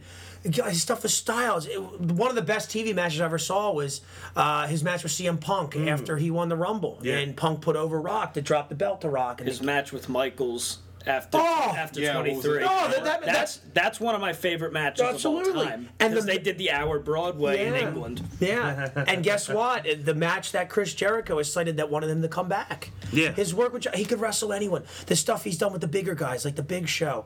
I think he's absolutely terrific. His Styles work is phenomenal. He has reinvented himself with his moves. Mm-hmm. People have hushed hushed about it.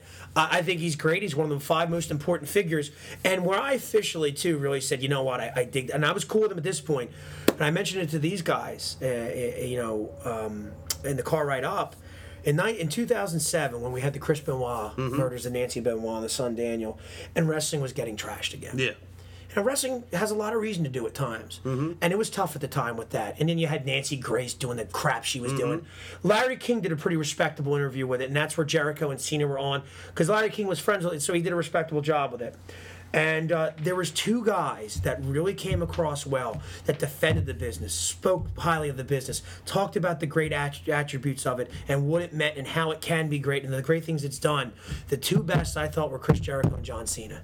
And I will always, always hold them in high regard for that. When that business was getting knocked and kicked around, a business that I've been watching since six years old, nearly six years old, those two guys, the way they talked and defended it and spoke and were educated and intelligent, I was like, they are guys that represent. These guys are flag bearers. Mm-hmm. And I think a lot of people don't remember that, don't know that, or ignore that. And I think there's a Roman factor with Cena to where there's a little bit of uh, jealousy and anger. And guess what, guys? The, the top babyface being booked, it's been a... it's. There's a. Re- I always said the N W A messed up by not having the top babyface. Now, I know Goldberg gets a lot of heat, and yeah. I understand. I was one, too, because I think if Goldberg came up through the channels of W W E, mm-hmm. I think he would have got the business better. But he was kind of booked to be a killer. Yeah. He was booked to be a destroyer, so he didn't understand that, wait, I, I have to be vulnerable in an angle? Well, yes, you do. You know?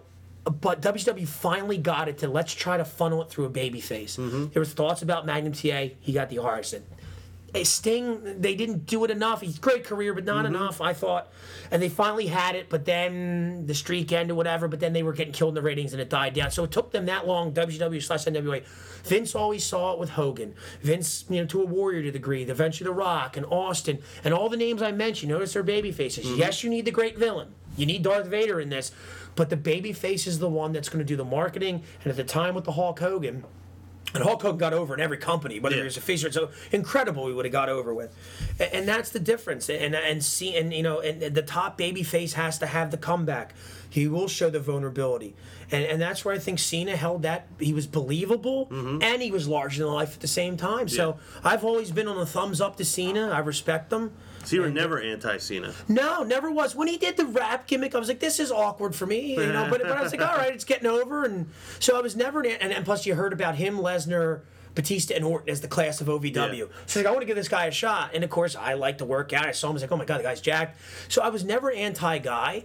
Um, and even when they were booing, the only thing I never liked is S T F. It, mm-hmm. it looks more like a massage than, a, than when some of the some of the guys do it. Uh, yeah, you gotta tuck that. You gotta tuck that in as opposed to that weird cross yeah. thing. Oh, it's was... always funny when because Styles and Bryan both did it because they had the yeah. whole angle where it's just like I'm a wrestler, you're an entertainer, yeah. Yeah. and they would take the S T F from them and yeah. do it correctly, mm-hmm. yeah. and the crowd would pop for it yeah. because the whole I W C. It's like, yeah. see, he can't really wrestle, type but, of thing. But, but yeah. that's the organic angle that's seen. Cena brings yeah. because Cena gets so much crap, and I feel like I'm answering your question. But that was such a good answer that you had. But I mean, people give him so much shit, and it's just ridiculous to me because at this point, the guy has way more than six moves. Oh, absolutely. The guy's breaking out stuff that nobody his size should be able to do. Our buddy Zach, we were watching the Royal Rumble. That mm, yeah. border, that one hundred percent first match of the year contender between Cena and Styles, mm-hmm. where Cena ties Ric Flair's sixteen yeah. world title reigns.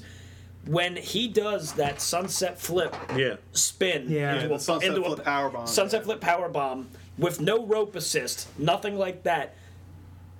Our buddy Zach literally was just like, what the hell was that? That should be able to happen. He was, he was just like, that's ridiculous. How did he do that? yeah. He's too big to be doing something yeah. like that, like, but yeah. he nailed it. I saw that guy, um, Petey Williams, in the Canadian Destroyer, yeah, Canadian, T N A. Yeah. yeah, and it was close to that. It's like, come on, it, it's over. It, it, it's over to, I mean, what he has done and what he he has evolved himself and all that. And it's like, the people are like, Roman has to turn heel. Cena has to turn heel. What was this, government mandated? It's like, it's like no, it's, it's like, it's a weird dynamic what some of them have. And, and by the way, what's the definition of he can wrestle? Like, what what is it? He's got to be technical? He's got to he's got to wrestle? That's what I think it is. I think they have to be able to wrestle like you see guys on Ring of Honor wrestle or guys in New Japan wrestle. I think that's what it means. If you can't wrestle, it means you can't do that. Yeah, I, I think you're right. And I, I agree with that. I... I I, I watched that Okada uh, Omega match. Or maybe match. You just don't do that. Yeah. Not even necessarily that you can't. That's think, not what you do. I think if you don't do that nowadays, it adds a different dynamic. And that's why, and I've actually seen some people, which I find interesting, and I guess the internet with the trolls, I've seen some like anti-Rey Mysterio stuff. I liked Rey. Anti-Rey yeah, Mysterio? Yeah, I'm not kidding. Well, isn't Nick, our buddy, Nick, didn't he like Rey? I've seen some Nick's, stuff like Nick's an odd cat. Yeah, we don't want to. Nah. I, I don't want. I don't want to talk. Uh, we're no, not talking Nick, bad on him. No, I'm not going to talk yeah. bad on Nick. Nick's just an odd cat. I'll leave it at that. Yeah. He has some beefs with some people that almost nobody else has a beef with. Right. You know, he loves Sting. Yeah. He's big on that yeah, guy. I love Sting too. Which, which yeah. I was going to ask you. I mean, do you think that Sting never really completely got over because he didn't have his big money match with Stang? Hard Buddy Harrison. Oh, that would have been the gimmick to truly get him over. Hard Buddy Harrison's in prison. But I will say oh, this, wow. and, and, and, yeah. Oh God, he's shout out Hard Buddy Harrison. A, a, a prostitution torture slave ring. I take it back. Yeah, go, go check out. it out. Yeah, Hard Buddy Harrison. Yeah. Wow. Yeah, he was. He was, Man he was, exists. He was torturing. So if I Google Hard Buddy Harrison, that's what I'll find. You got it. Yeah, yeah you got it. You type into the Google box. You won't find his great matches with Alex Wright from W C W. But, um, yeah, because like, like the guy like Ray, Ray was so different at the time when that wasn't as big. Now, like I said, like, I, I think two oh five Live, those guys are incredible, but I see the main roster do this mm-hmm. all the time, like the cruiserweight moves. So they don't stand out as much. Rey Mysterio stood out uh, back then yeah. with what he was doing, and he was able to work with the bigger guys and, mm-hmm. and the cruiser and even the cruiserweights back then, like the Benoits and the Malenkos and the Chris Jerichos, and then the you know the, the uh, Mexican style, then you throw in the Japanese style. All of them had that unique cruiserweight division, and I'm not taking away anything. I think Neville's done a great job of altering his heel work, but I think when you look at it now, a lot of it, the guys on the main roster, Seth Rollins does it, yeah. Finn Balor does it, you know. So it's it's not say, but I see it more often now. Right. I suppose it's not a rarity, and it's such a weird subjective. Well, you got to watch real wrestling. Okay, first of all, you said real wrestling. Yeah. And then also too, it's like there's no true. Everyone has a different style. It's it's it's. Nolan Ryan had one pitch, mm. two, a, cur- a curveball and a, and, a, and, a, and a fastball. He's in the Hall of Fame. Yeah, you know, so you know, even great athletes, whatever, have limitations and strengths and weaknesses. So sometimes just enjoy it. And I think I think Cena's style works with so many other styles. Yeah. To the guy who's technical, to the guy who's a giant, and this whole thing that he doesn't put people over. Did did you watch wrestling from two thousand eleven to two thousand thirteen? Name a top babyface that's dropping a main event match to The Miz at the time. John Laurinaitis. John Laurinaitis, Road Warrior Animal's brother. You know, that's letting The Rock demean him in promos for, for, for two years. I mean, the stuff he was having done to him. He beat Brock Lesnar in Lesnar's return, and guess what? You wouldn't know it because he you know he took punishment in the match, and they really you almost forgot that he won the match because yeah. they really carry over Lesnar. And, and put him mm-hmm. over. I mean, the stuff that he's been able to do. I mean, he gets buried for the Nexus thing, but okay. And then what are the backlash stories? You got Alex uh, Riley and you got Ryback right now. Okay. You know, how... Uh, it could be worse. I know. It's, it could be worse. Uh, oh, you're right. I mean, there's some reliable sources. Yeah. Right. There. I don't, yeah, I, not bitter at all. Yeah. People, so I think, don't, people don't question the source when it comes to bashing someone like Cena, though. Like, if anybody yeah. came out from the business and bashed Roman Reigns, they would immediately take their opinion. Uh, right. Like, it, it could be somebody that literally has right. no credibility and isn't in right. the business anymore. Like... All right, maybe just throw somebody out. It's like, oh, well, Nunzio said. Yeah. The F B I. You know what Super Crazy was saying about... You're right, Derek. Roman Reigns. Yeah. You're one hundred percent. And by the way, if we, I'm sure we listen to all these podcasts and we watch the, the interviews. All the guys, men and women from the past in the business, talk about the potential that Roman has. They speak highly of him. And the, the closest ones you'll hear the negativity are the, the, the, the what I call often called the smark, mm-hmm. you know, dirt sheet people. Yeah. You know, and then it's it's it's something about not getting over and that type of thing. But there's maybe, like I said, he doesn't connect with the fans, but the work rate and the quality, if you can honestly sit there and say that his, and by the way, who he's put over in the list, how many mm-hmm. times can he put over a debuting N X T star? You know, come on. The, the matches with God, Styles, Big Show, Bray Wyatt, you know, the stuff with Lesnar. Who else is going to take that punishment that him and, and Cena's another one? Because it takes a certain dynamic to work with Brock. Mm-hmm. And they took the punishment and were able to do that where Daniel Bryan at the time wouldn't have been able to, that neck. Basically, yeah. the fans wanted Daniel Bryan to die. Yeah. Because uh, Daniel Bryan's neck, you know, he, he came back very quickly mm-hmm. and was able to do what he did. And his performance in that Rumble, he takes punishment well. His comebacks are good. Um... I think he sells well, but look look who he's put over: Samoa Joe, Finn Balor, Seth Rollins. Every time, you know, he's put these, he's put the Braun Strowman hasn't beat, but he's kicked his butt how many yeah. different times? Numerous he's like, what do you times. want him to do? Like, guys, this whole doesn't. And then even in the Rumble this year, yeah, he comes in at thirty and everybody's mad, but he goes out in like three minutes. Yeah, it's not like he had yeah. this dominant run. Yeah, he did not. He eliminated Taker, and, then, and by and the way, and guys, then people are pissed. As a, oh, I can't believe he eliminated Undertaker. So it's like, you mean to tell me you really wanted the Undertaker to win the right. Rumble? Yeah. And be in the main yeah. event, because then you would bitch that there's a guy who's in his fifties that's right. main eventing WrestleMania right. for the title, now, which we yeah. still might get. Yeah, yeah. yeah. you're gonna get, you're gonna get it, Goldberg. Because mm-hmm. I think it's gonna set up. I think it's going to set up the, what was supposed to happen two years ago, where I think you'll eventually get your reigns over Lesnar. You know, and uh, and it's. Um, It's funny too. So it's it's I don't know what it's going to be. For, who knows what it's going to be carried? But if if you're still holding strong that he can't work, then you just uh, keep adjusting your opinion mm-hmm. that he can't work, because work rate is different. It isn't always doing seventy-two different high spots. Work rate. Look at the quality match. Look at his connection he has with people.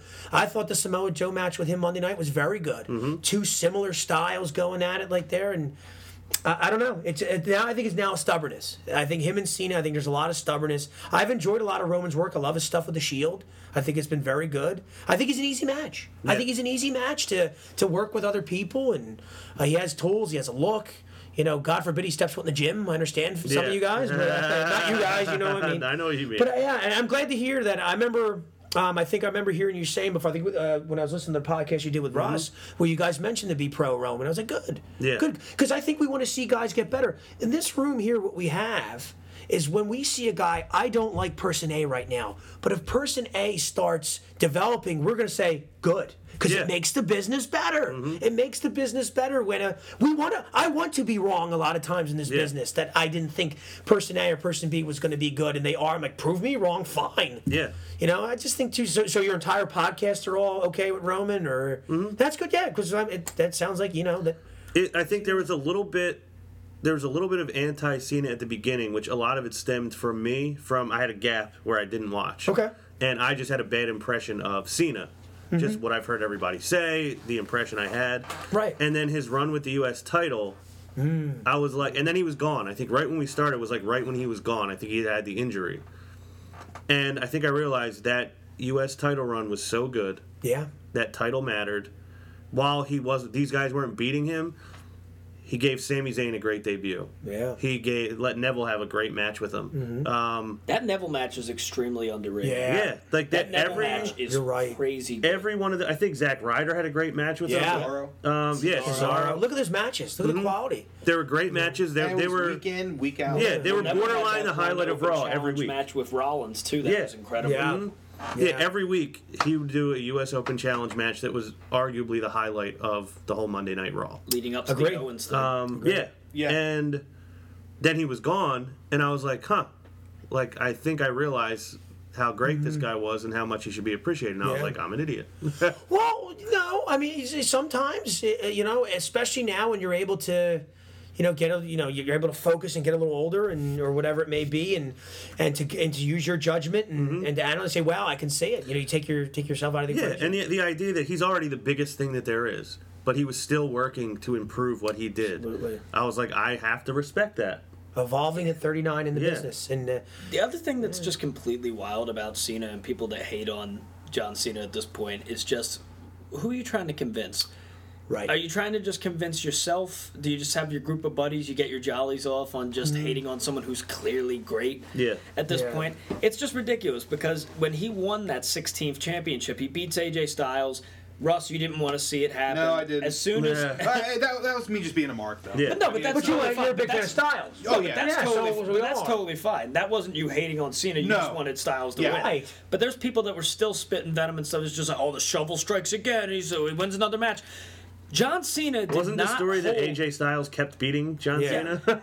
Cena? Yeah, he had his number. Cena had not held a world title. He was hyped up as, oh, this so-and-so just beat a fifteen-time world champion. Yeah. Owens beats a fifteen-time world champion in his first match. Wow, what a big thing for him. J B L going crazy. Mm-hmm. That was his tagline. So he's a fifteen-time champion. They were building and building and building and building and building until he finally yep. ties Ric Flair. And we didn't know when it was going to happen. Yeah. I wasn't sold that he was going to beat Styles. I thought Styles was going to win that match. So when he won, I was pleasantly surprised because I wanted John to get that honor because yeah. he deserves that honor. And he deserves to break it, quite frankly, because yeah. I think that he's done everything that you need to get that kind of honor. Ric Flair wants to see him break it. Yeah, yeah, that, yeah that's another divisive Uh, mm-hmm. topic of conversation. I don't even think it's that top, divisive. I mean, when though. the time comes, you're going to have the old school guys who say, you know, Flair deserves. Yeah, but what are you clinging to? No, I, I'm, I'm not me personally. Yeah. I'm just saying there are people out there. Well, that you're I'm not sure the old school guy anymore. No, I'm just saying, but they are. No. Yeah, it'll be one of those deals now. Like, you know, Brady's won the most Super Bowls at mm-hmm. five, yeah. and all the praise in the world, but we still will never take away what Joe Montana and Terry Bradshaw did winning four or whatever the next person won two, three, or one. It's a different different category. That's an, that's an interesting point. And I've said this before on the show, that people love something that happened once upon a time. Yeah. And they love this thing that happened. It's why a lot of people hate LeBron James. Because they saw... Remember we talked we talked... Two hours ago about yeah. Macho Man made us afraid as Hulk Hogan fans yeah. as kid that he could actually maybe be better than Hulk Hogan. Yeah. People don't want to believe that somebody could be better than Michael Jordan. But LeBron James is a threat. Like, sure. he's taller. He's more muscular. Absolutely. He's just as athletic.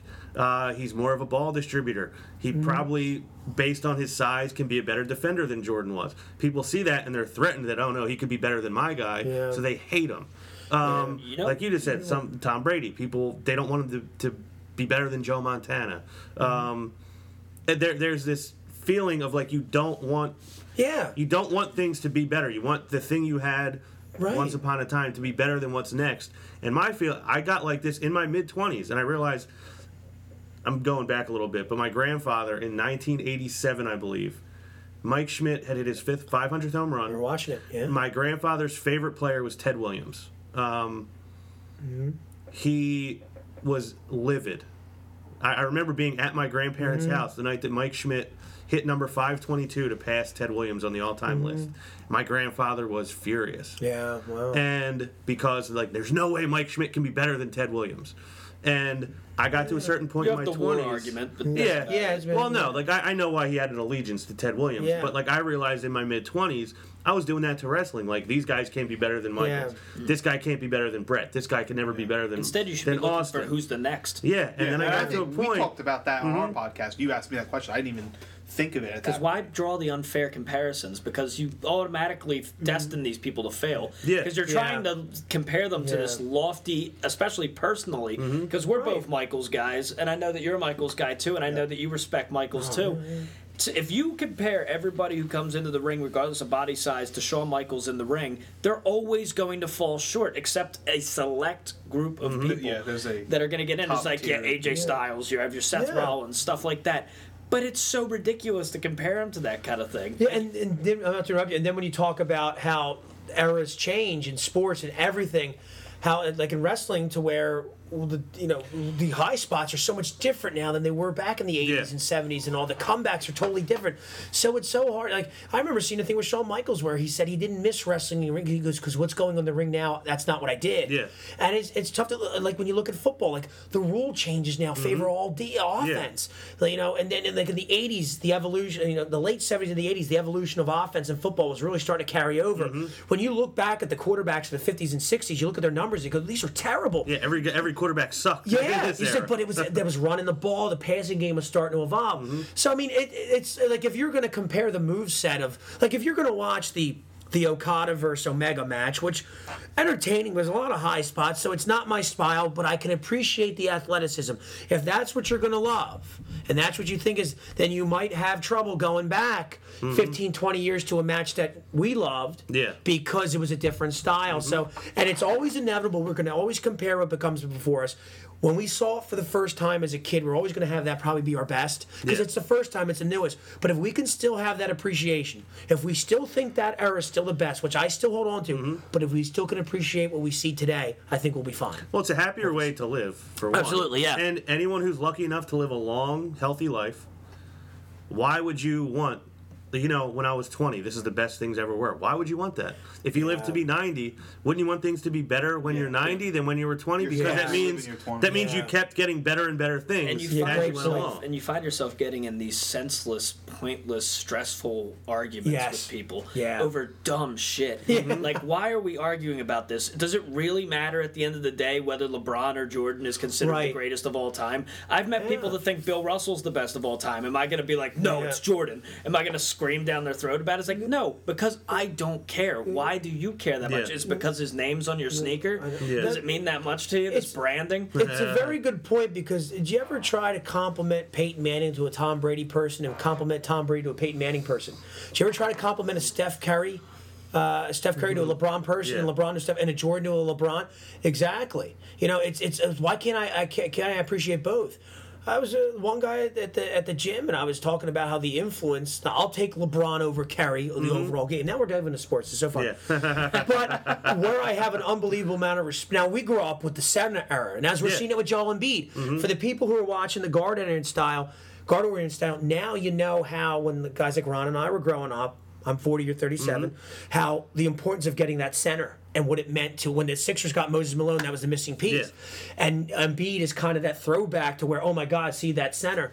But where Steph Curry will always be one of the most influential players in N B A history, regardless if he quit tomorrow. Outside that line. Yeah, him and the Gar- Golden State Warriors changed the style of the game right now, even though it's only for a couple years. He will influence this next generation. Yes. Like, these kids you're going to yeah, see coming up, like the, the high school classes yes. of two thousand twenty-four. At, well, because kids look at that position, because since it has gone away from a center driven league, you look at somebody like Steph Curry, and Steph Curry got so popular not just because he's an incredible player, but because he was relatable. Yeah, he looks like an average dude. Mm-hmm. He's just yeah. he's six three, which is small yeah. for the modern N B A.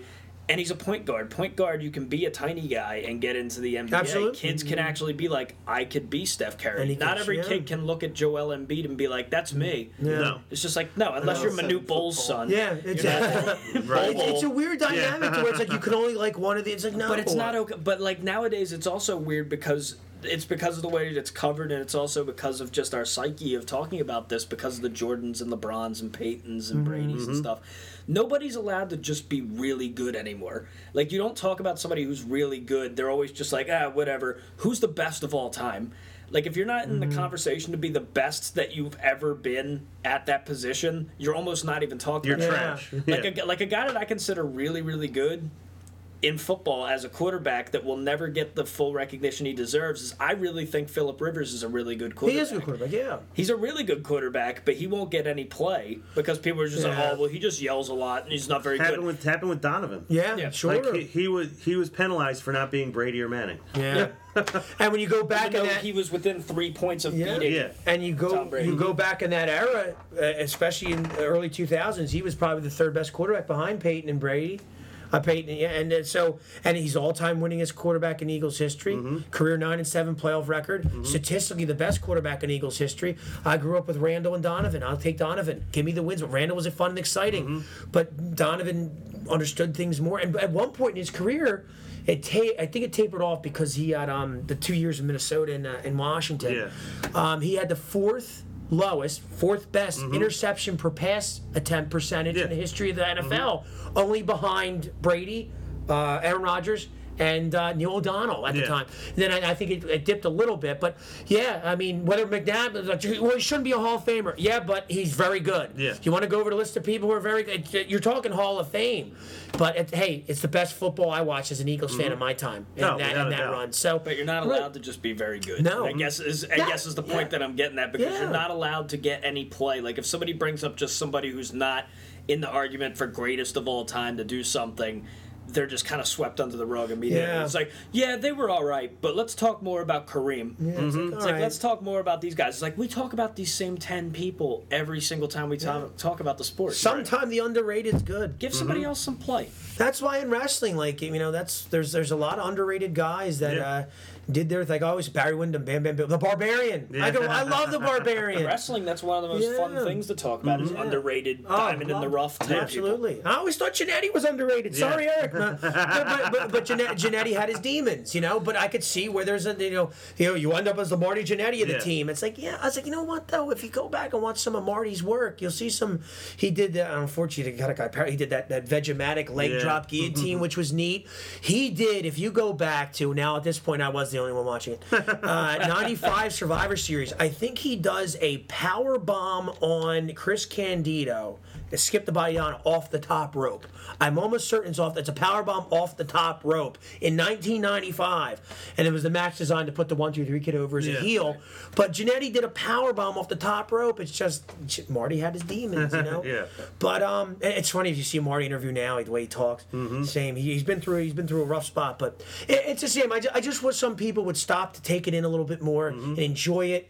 Like people, like when we went to the Raw, there's people that are angry at Raw, they hate Raw. They're I'm like, why did you pay for this ticket then? Mm-hmm. You know, why did you pay for this? It's so, like that has become part of being a fan is hating it. Yeah, it's, it's weird. Shame. It's such a shame. It's such a shame.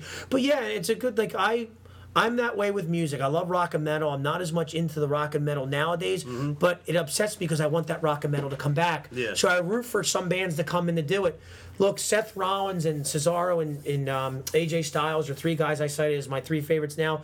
They'll never light my eyes like Hogan and Steamboat, yeah. but that's different because I was a kid. Yeah, the eyes of a child are very different exactly. than the eyes of an adult. So now in the eyes of the adult, I said, man, be the flag bearer. You mm-hmm. guys do it, or whoever it is, do it. Carry this. Yeah. Carry this. It's it, yeah. It, do that for the kids now. Yeah. Do it for now. Keep this thing going. Mm-hmm. We root for the business to do well. I don't go there to the show to root to see what I want to see. I want to see the, the business evolve and, and get better and improve and and people become superstars, yeah. as they say. You know that. Uh, last thing I want to ask you, yeah.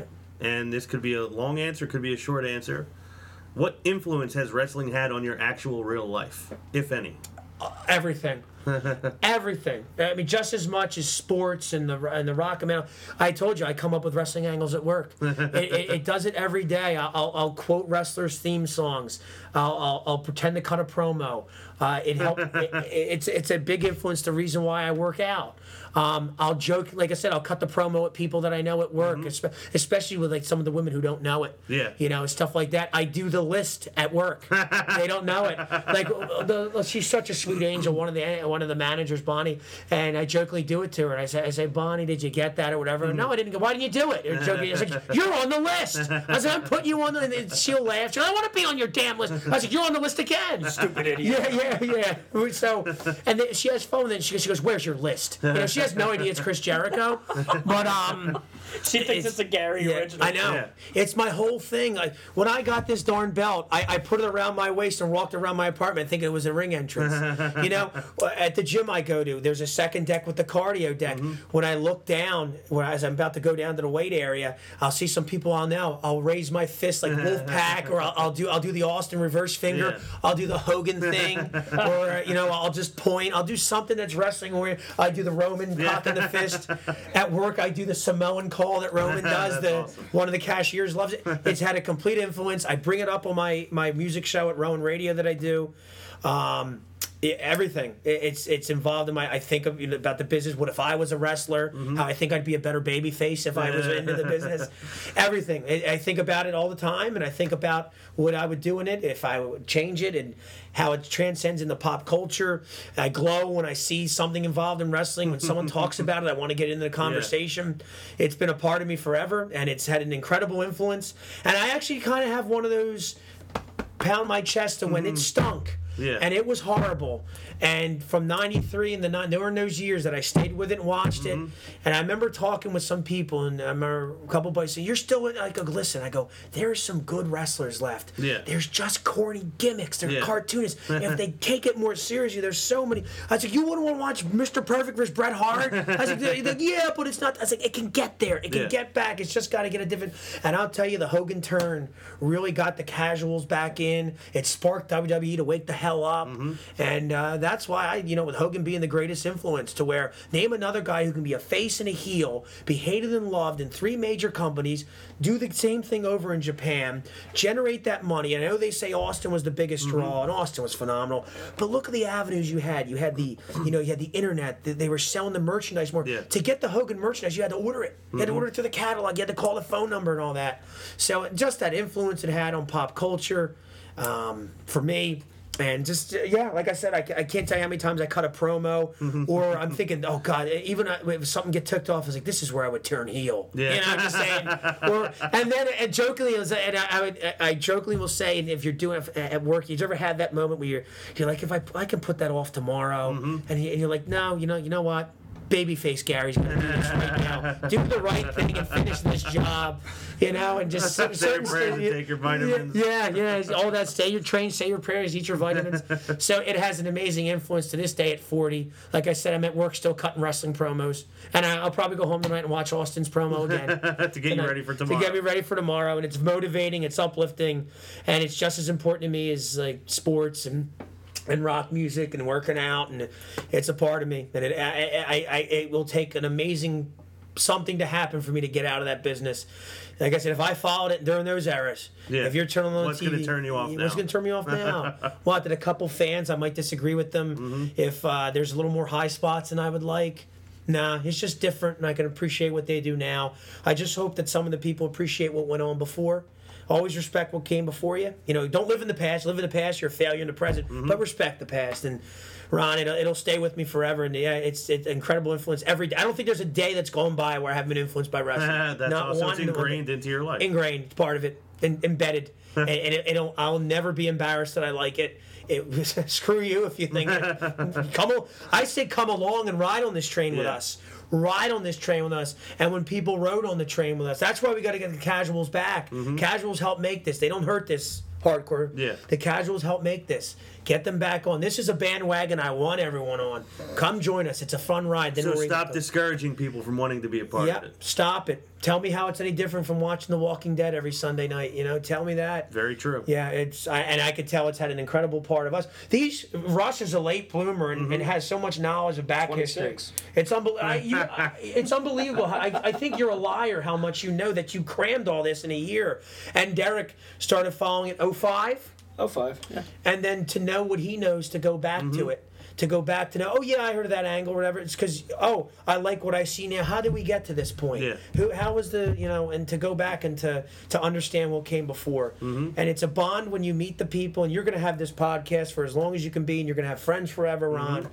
And I've met you now, so it's wonderful. Now we're getting mushy, and but um, no, again, it's, that's what it's about. Yeah, sorry to go long on it, but it's it's embedded in me, and it'll always. And you know what's cool, Ron? In my high school yearbook, how many people wrote, "I'll see you in the W W F one day." Ah, that's awesome. You know, and and, and then we had our twenty-year high school reunion, and did you ever think about doing it? Which I did. Yeah. But to go on the road, and, and you know, there was stuff in the business that I, you know, with the behind the scenes mm-hmm. and the drinking alcohol, wasn't my total. Yeah, the thing. Lifestyle wasn't. Yeah. What you wanted. But but you know, Daniel Bryan put it as if you can be a weekend warrior. There's local promotions now mm-hmm. you can do that. I still ponder, but um, it's it's something that when people who know me know who I am, they smile about it. yeah. And whether they, they whether they laugh about the business or love it, they go Diutolo with that wrestling Gary. Oh man, I wonder. And then in the even at the reunion, Ron, they said when I when I flip through it or my kid watch because I think of you, man, and still. and then and when I put up a wrestling post, and I don't post much on Facebook mm-hmm. or whatever, how many likes I get, yeah. especially when I put when I met Steamboat. How many likes I got. Right. Dude, that was your boy growing up. So if, if if you carry it and wear it well, it'll go with you forever, and then people will respect it. Yeah, so. It's a part of you. Yep. And yep. it's part of what people associate with yep. you. Yep. How? What other business can you hit your boss with a chair yeah. and not be arrested for assault and come back the next week to work? Yeah, I, I wish there were more career avenues where you could. oh, I wish there could be. How many times? I would, I'd be in line applying for the job to, right now. I, I know. Oh, my God. I, I'd get so many different resource sources to, to give me a letter of recommendation, to give your boss a stunner or, a, or some type of move. Oh, God. Yeah, how many a kick times to the shin it? Followed by yeah, a stunner? Yeah, yeah. How many? Dude, it's it's embedded in me, man. Just to just to have one walk out from the mm-hmm. arena and here. And that's why I, a lot of people say they choose to be, I choose to be a babyface because yeah. it's harder to get them over. To have that walk out, that, I mean, two of the loudest reactions I ever heard when Austin and Hogan came out in the arena. Mm-hmm. You know, it was, it was just as loud as when I went to the N F C Championship game in oh four in January oh five when the Eagles beat the Falcons, when Chad Lewis caught the second yep. touchdown, how the link erupted. I was there with tonsillitis that day. See your trooper. It was a, bru- it was a brutal day. Yeah, well, got down to eight degrees by mm-hmm. by the by the fourth quarter. Mounds of snow like twenty feet high all over the yeah, parking lot. Yeah, they, they did a tremendous job. We bussed up. We, mm-hmm. I mean, we didn't drive. We, we took a bus up and did a breakfast buffet, which I ate breakfast beforehand, too, so I had two breakfasts. But uh, yeah, it's um, it's special, and, and, and you know what? Too, I helped get some people back into it because my buddy got back into it with the paper. Some people said, "You helped me get me back into it," and all that stuff, and and uh, I still have people asking me, and I do the, the exaggerated Vince McMahon impression. Yeah. So at work, one, a couple of the one of the other guys in the other corner, the other corner, because I like my wrestlers in shape when he talked to Bret Hart, or when he did the eighty-nine Survivor Series intro, he's like, "Team Captain, Dusty American Dream." Yes. So, so it's it's always going to be embedded in me and, and all that. It, it, it will continue. And uh, tomorrow at some point, I'll probably think of some wrestling way. When I walk in the gym, probably at some point, I'm like, "Where's Austin's music?" Or I need to hear Roman's theme. Yeah. You know, or something. It's gonna it's gonna stay, and uh, my uh, it's not gonna leave me. I don't want it to ever. Well, Gary, it was a pleasure to have you. Like yeah, I said, yeah. long awaited, long overdue. Yes. Glad we finally got to do it. I look forward to doing this again. I thank you for having me. It's an honor. Sorry for talking long, and sorry for bringing up genital warts. So, Both so, of those things are fine. Okay, good. Yeah. So, but uh, now, Ron, it's a pleasure. I love what you guys do. You have a lot of fun with it, and when you meet people that share the passion that you have as well, it's like I said, it's a, it's a train and a wagon you want more into. Mm-hmm. And I thank you for having me. I, I feel honored, and uh, hopefully I can meet the other guys someday. I met Eric before briefly, mm-hmm. but uh, you guys keep doing what you do. You guys, you guys do a great job, and it shows that you love it and you want to see this continue to evolve and get better. So yeah. thank you. I appreciate that. I know on behalf of the other guys, I know they appreciate it as well. So that is the show for the Irishman, Derek McCauley, for Russell DiAgostino, for the icon, Gary Diutolo. I am Ron Pashery, and we will see you next time. Hop on the top rope, about to land with this elbow. Got him now, put him down right now, hit him with the palm handle. Tuning up the band, y'all don't understand. Fist of Superman, it's a summer slam. Here we go again, fans marking man. Man, I hate my balls, shut the Vince McMahon. It ain't shake the land, off the sale. Fans love it, ain't hard to tell. Talking madness, awesome well, what I'm cooking man, y'all off the smell.